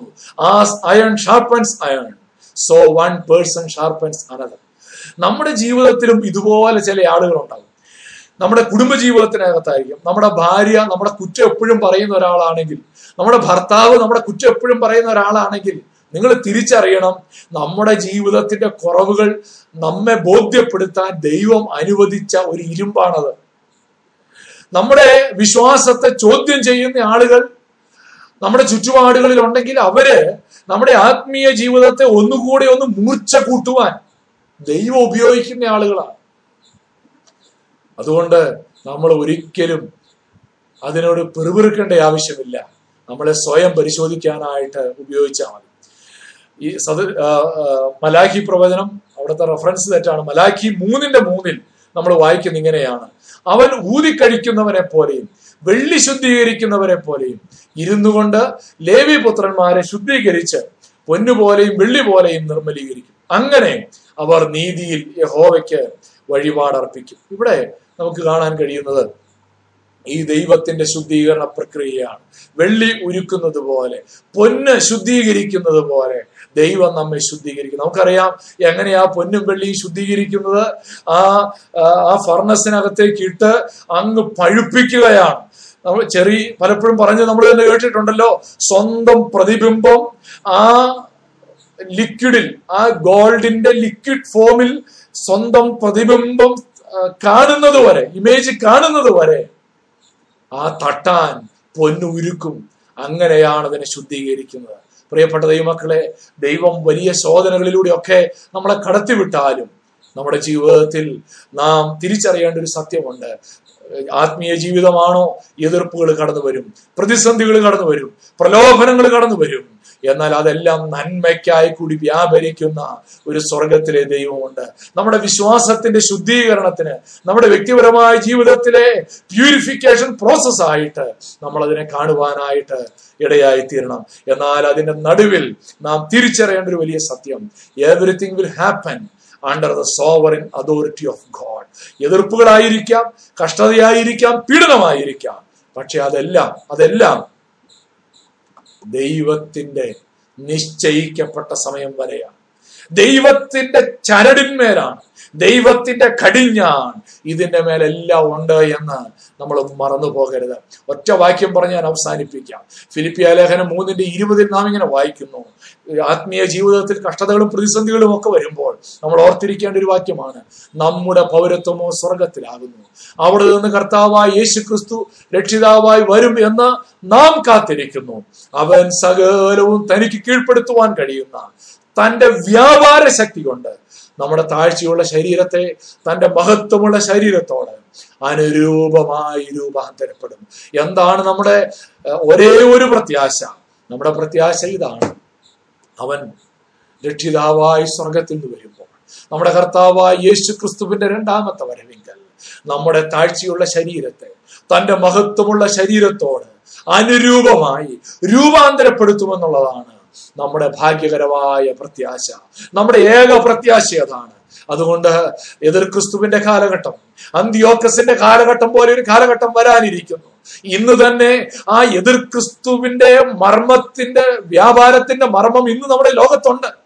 എന്നാൽ അതിന്റെ മുകളിൽ ഒരു വ്യാപാര ശക്തി വ്യാപരിക്കുന്നു. അത് നമ്മുടെ കർത്താവായ യേശുവിന്റെ വ്യാപാര ശക്തിയാണ് അതാണ് നമ്മുടെ പ്രത്യാശ. ഈ ലോകത്ത് എതിർപ്പുകൾ വർദ്ധിച്ചു വരുമ്പോൾ ഈ ലോകത്ത് പീഡനങ്ങൾ വർദ്ധിച്ചു വരുമ്പോൾ ഒരുപക്ഷെ ക്രിസ്തീയ വിശ്വാസത്തെ മുറുകെ പിടിച്ചാൽ അന്ത്യോക്കസിന്റെ കാലഘട്ടത്തിൽ സംഭവിച്ചതുപോലെ നമ്മുടെ ശിരസ് അറുത്തു കളയുന്ന അനുഭവം ഉണ്ടായാലും നമ്മുടെ ആത്മീയ ജീവിതത്തിൽ നമ്മൾ നിരാശപ്പെടരുത്. നമ്മൾ തളർന്നു പോകരുത്. നമ്മുടെ ആത്മീയ ജീവിതം നിരാശയുടേതായി പോകരുത്. ഹാലേ ലൂയ എന്നെ കേൾക്കുന്ന പ്രിയപ്പെട്ട ദൈവമക്കളെ നമുക്ക് ഉറച്ചു നിൽക്കാം. എങ്കിലും തങ്ങളുടെ ദൈവത്തെ അറിയുന്ന ജനം ഉറച്ചു നിന്ന് വീര്യം പ്രവർത്തിക്കും. നമുക്കുള്ള മെസ്സേജ് അതാണ്. നമ്മൾ വായിച്ചതാണല്ലോ പതിനൊന്നിന്റെ മുപ്പത് മുപ്പത്തൊന്ന് മുപ്പത്തിരണ്ട് വാക്യങ്ങളൊക്കെ വായിച്ചപ്പോൾ അവിടെ നമ്മൾ കണ്ടു ദൈവത്തെ അറിയുന്ന ജനം ഉറച്ചു നിന്ന് വീര്യം പ്രവർത്തിച്ചു. നമുക്ക് ഉറച്ചു നിൽക്കാം. ഒരുപക്ഷെ നാം ജീവിക്കുന്ന ഈ കാലഘട്ടത്തിൽ നമ്മുടെ ഭാരതത്തിൽ നമ്മുടെ വിശ്വാസത്തെ പ്രതി പീഡനങ്ങൾ വന്നേക്കാം എതിർപ്പുകൾ വന്നേക്കാം. ക്രിസ്തീയ ആരാധന രാജ്യത്തിന്റെ നിയമങ്ങൾക്കെതിരാകുന്ന നിയമങ്ങൾ വന്നേക്കാം. അന്ന് ഞാൻ ഉറച്ചു നിൽക്കുമെന്ന് ഒരു ഉറച്ച തീരുമാനത്തോടെ നമുക്ക് നമ്മുടെ ജീവിതത്തെ ദൈവകരങ്ങളിലേക്ക് സമർപ്പിക്കാം കണ്ണുകളെ അടയ്ക്കാം. ഞാൻ എന്റെ വാക്കുകൾ ഇവിടെ അവസാനിപ്പിക്കട്ടെ സമയം മുന്നോട്ട് പോയി. ഹാലേലൂയ. എല്ലാവരും ഒന്ന് പ്രാർത്ഥിച്ചേ. എല്ലാവരും ഒന്ന് പ്രാർത്ഥിച്ചാട്ടെ ഹാലേലു അന്ത്യോക്കസിന്റെ കാലഘട്ടം പോലെ ഒരു കാലഘട്ടം. അത് ഇനി നമുക്ക് വരാനിരിക്കുന്നുണ്ട്. എതിർ ക്രിസ്തുവിന്റെ കാലഘട്ടം വരാനിരിക്കുന്നുണ്ട്. ഈ കാലഘട്ടത്തിലല്ല ഈ കാലഘട്ടത്തിലല്ല ദൈവത്തെ അറിയുന്ന ഒരു പറ്റം ജനമുണ്ട്. ദൈവത്തിന്റെ പക്ഷത്ത് നിൽക്കുന്ന ഒരു പറ്റം ജനമുണ്ട്. ഹാലേലുയ. നമ്മുടെ കാലഘട്ടത്തിൽ ഒരു പീഡനം വന്നാൽ ഒരു ക്രൈസ്തവ പീഡനം വന്നാൽ ഞാൻ ഉറച്ചു നിൽക്കുമെന്ന ഒരു തീരുമാനത്തോടെ നമുക്ക് നമ്മെ തന്നെ ദൈവകരങ്ങളിലേക്ക് ഏൽപ്പിക്കാം. ഹാലേലൂയ ലുയ്യ എല്ലാവരും പ്രാർത്ഥിച്ച് ദൈവകരങ്ങൾ സമർപ്പിച്ചാട്ടെ. സ്വർഗീയ പിതാവേ നല്ല കർത്താവേ അനുഗ്രഹിക്കപ്പെട്ട ഈ നല്ല സമയത്തിനായി സ്തോത്രം. ഞങ്ങൾ ഇന്ന് വളരെ ദീർഘമായ കർത്താവെ പഠനങ്ങളിലൂടെ പോയി ചരിത്രത്തിലേക്ക് ഞങ്ങൾ തിരിഞ്ഞു നോക്കി. ഞങ്ങളുടെ ഭാവിയിലെ പ്രത്യാശയിലേക്ക് ഞങ്ങൾ എത്തി നോക്കി. കർത്താവ് ഈ രണ്ട് കാര്യങ്ങളിലും ഞങ്ങൾക്കൊരു കാര്യം അറിയാം. ഞങ്ങളുടെ ദൈവം സകലവും നന്മയ്ക്കായി കൂടി വ്യാപരിക്കുന്നു. എല്ലാം ഞങ്ങളുടെ ദൈവത്തിന്റെ നിയന്ത്രണത്തിന്റെ കീഴിലാണ്. എതിർ ക്രിസ്തുവോ അന്ത്യോക്കസോ ഭരണാധികാരികളോ വെല്ലുവിളികളോ കടന്നു വന്നുകൊള്ളട്ടെ. എന്തു തന്നെയാണെങ്കിലും അതെല്ലാം അതെല്ലാം എന്റെ ദൈവം അനുവദിച്ചിട്ടാണ്. എന്റെ കർത്താവിന്റെ നിയന്ത്രണം അതിന്റെ മേലെല്ലാം ഉണ്ടെന്ന് ആ പ്രത്യാശയോടെ ജീവിപ്പാൻ ഞങ്ങളെല്ലാവരെയും സഹായിക്കണമേ ഞങ്ങൾ പ്രാർത്ഥിക്കുന്നു. അതിനായി ഞങ്ങളെ തന്നെ അവിടുത്തെ കരങ്ങളിൽ സമർപ്പിക്കുന്നു. കർത്താവ് പ്രാർത്ഥന കേട്ടതിനായി സ്തോത്രം. യേശു ക്രിസ്തുവിൻ വിലയേറിയ നാമത്തിൽ തന്നെ. ആമേൻ.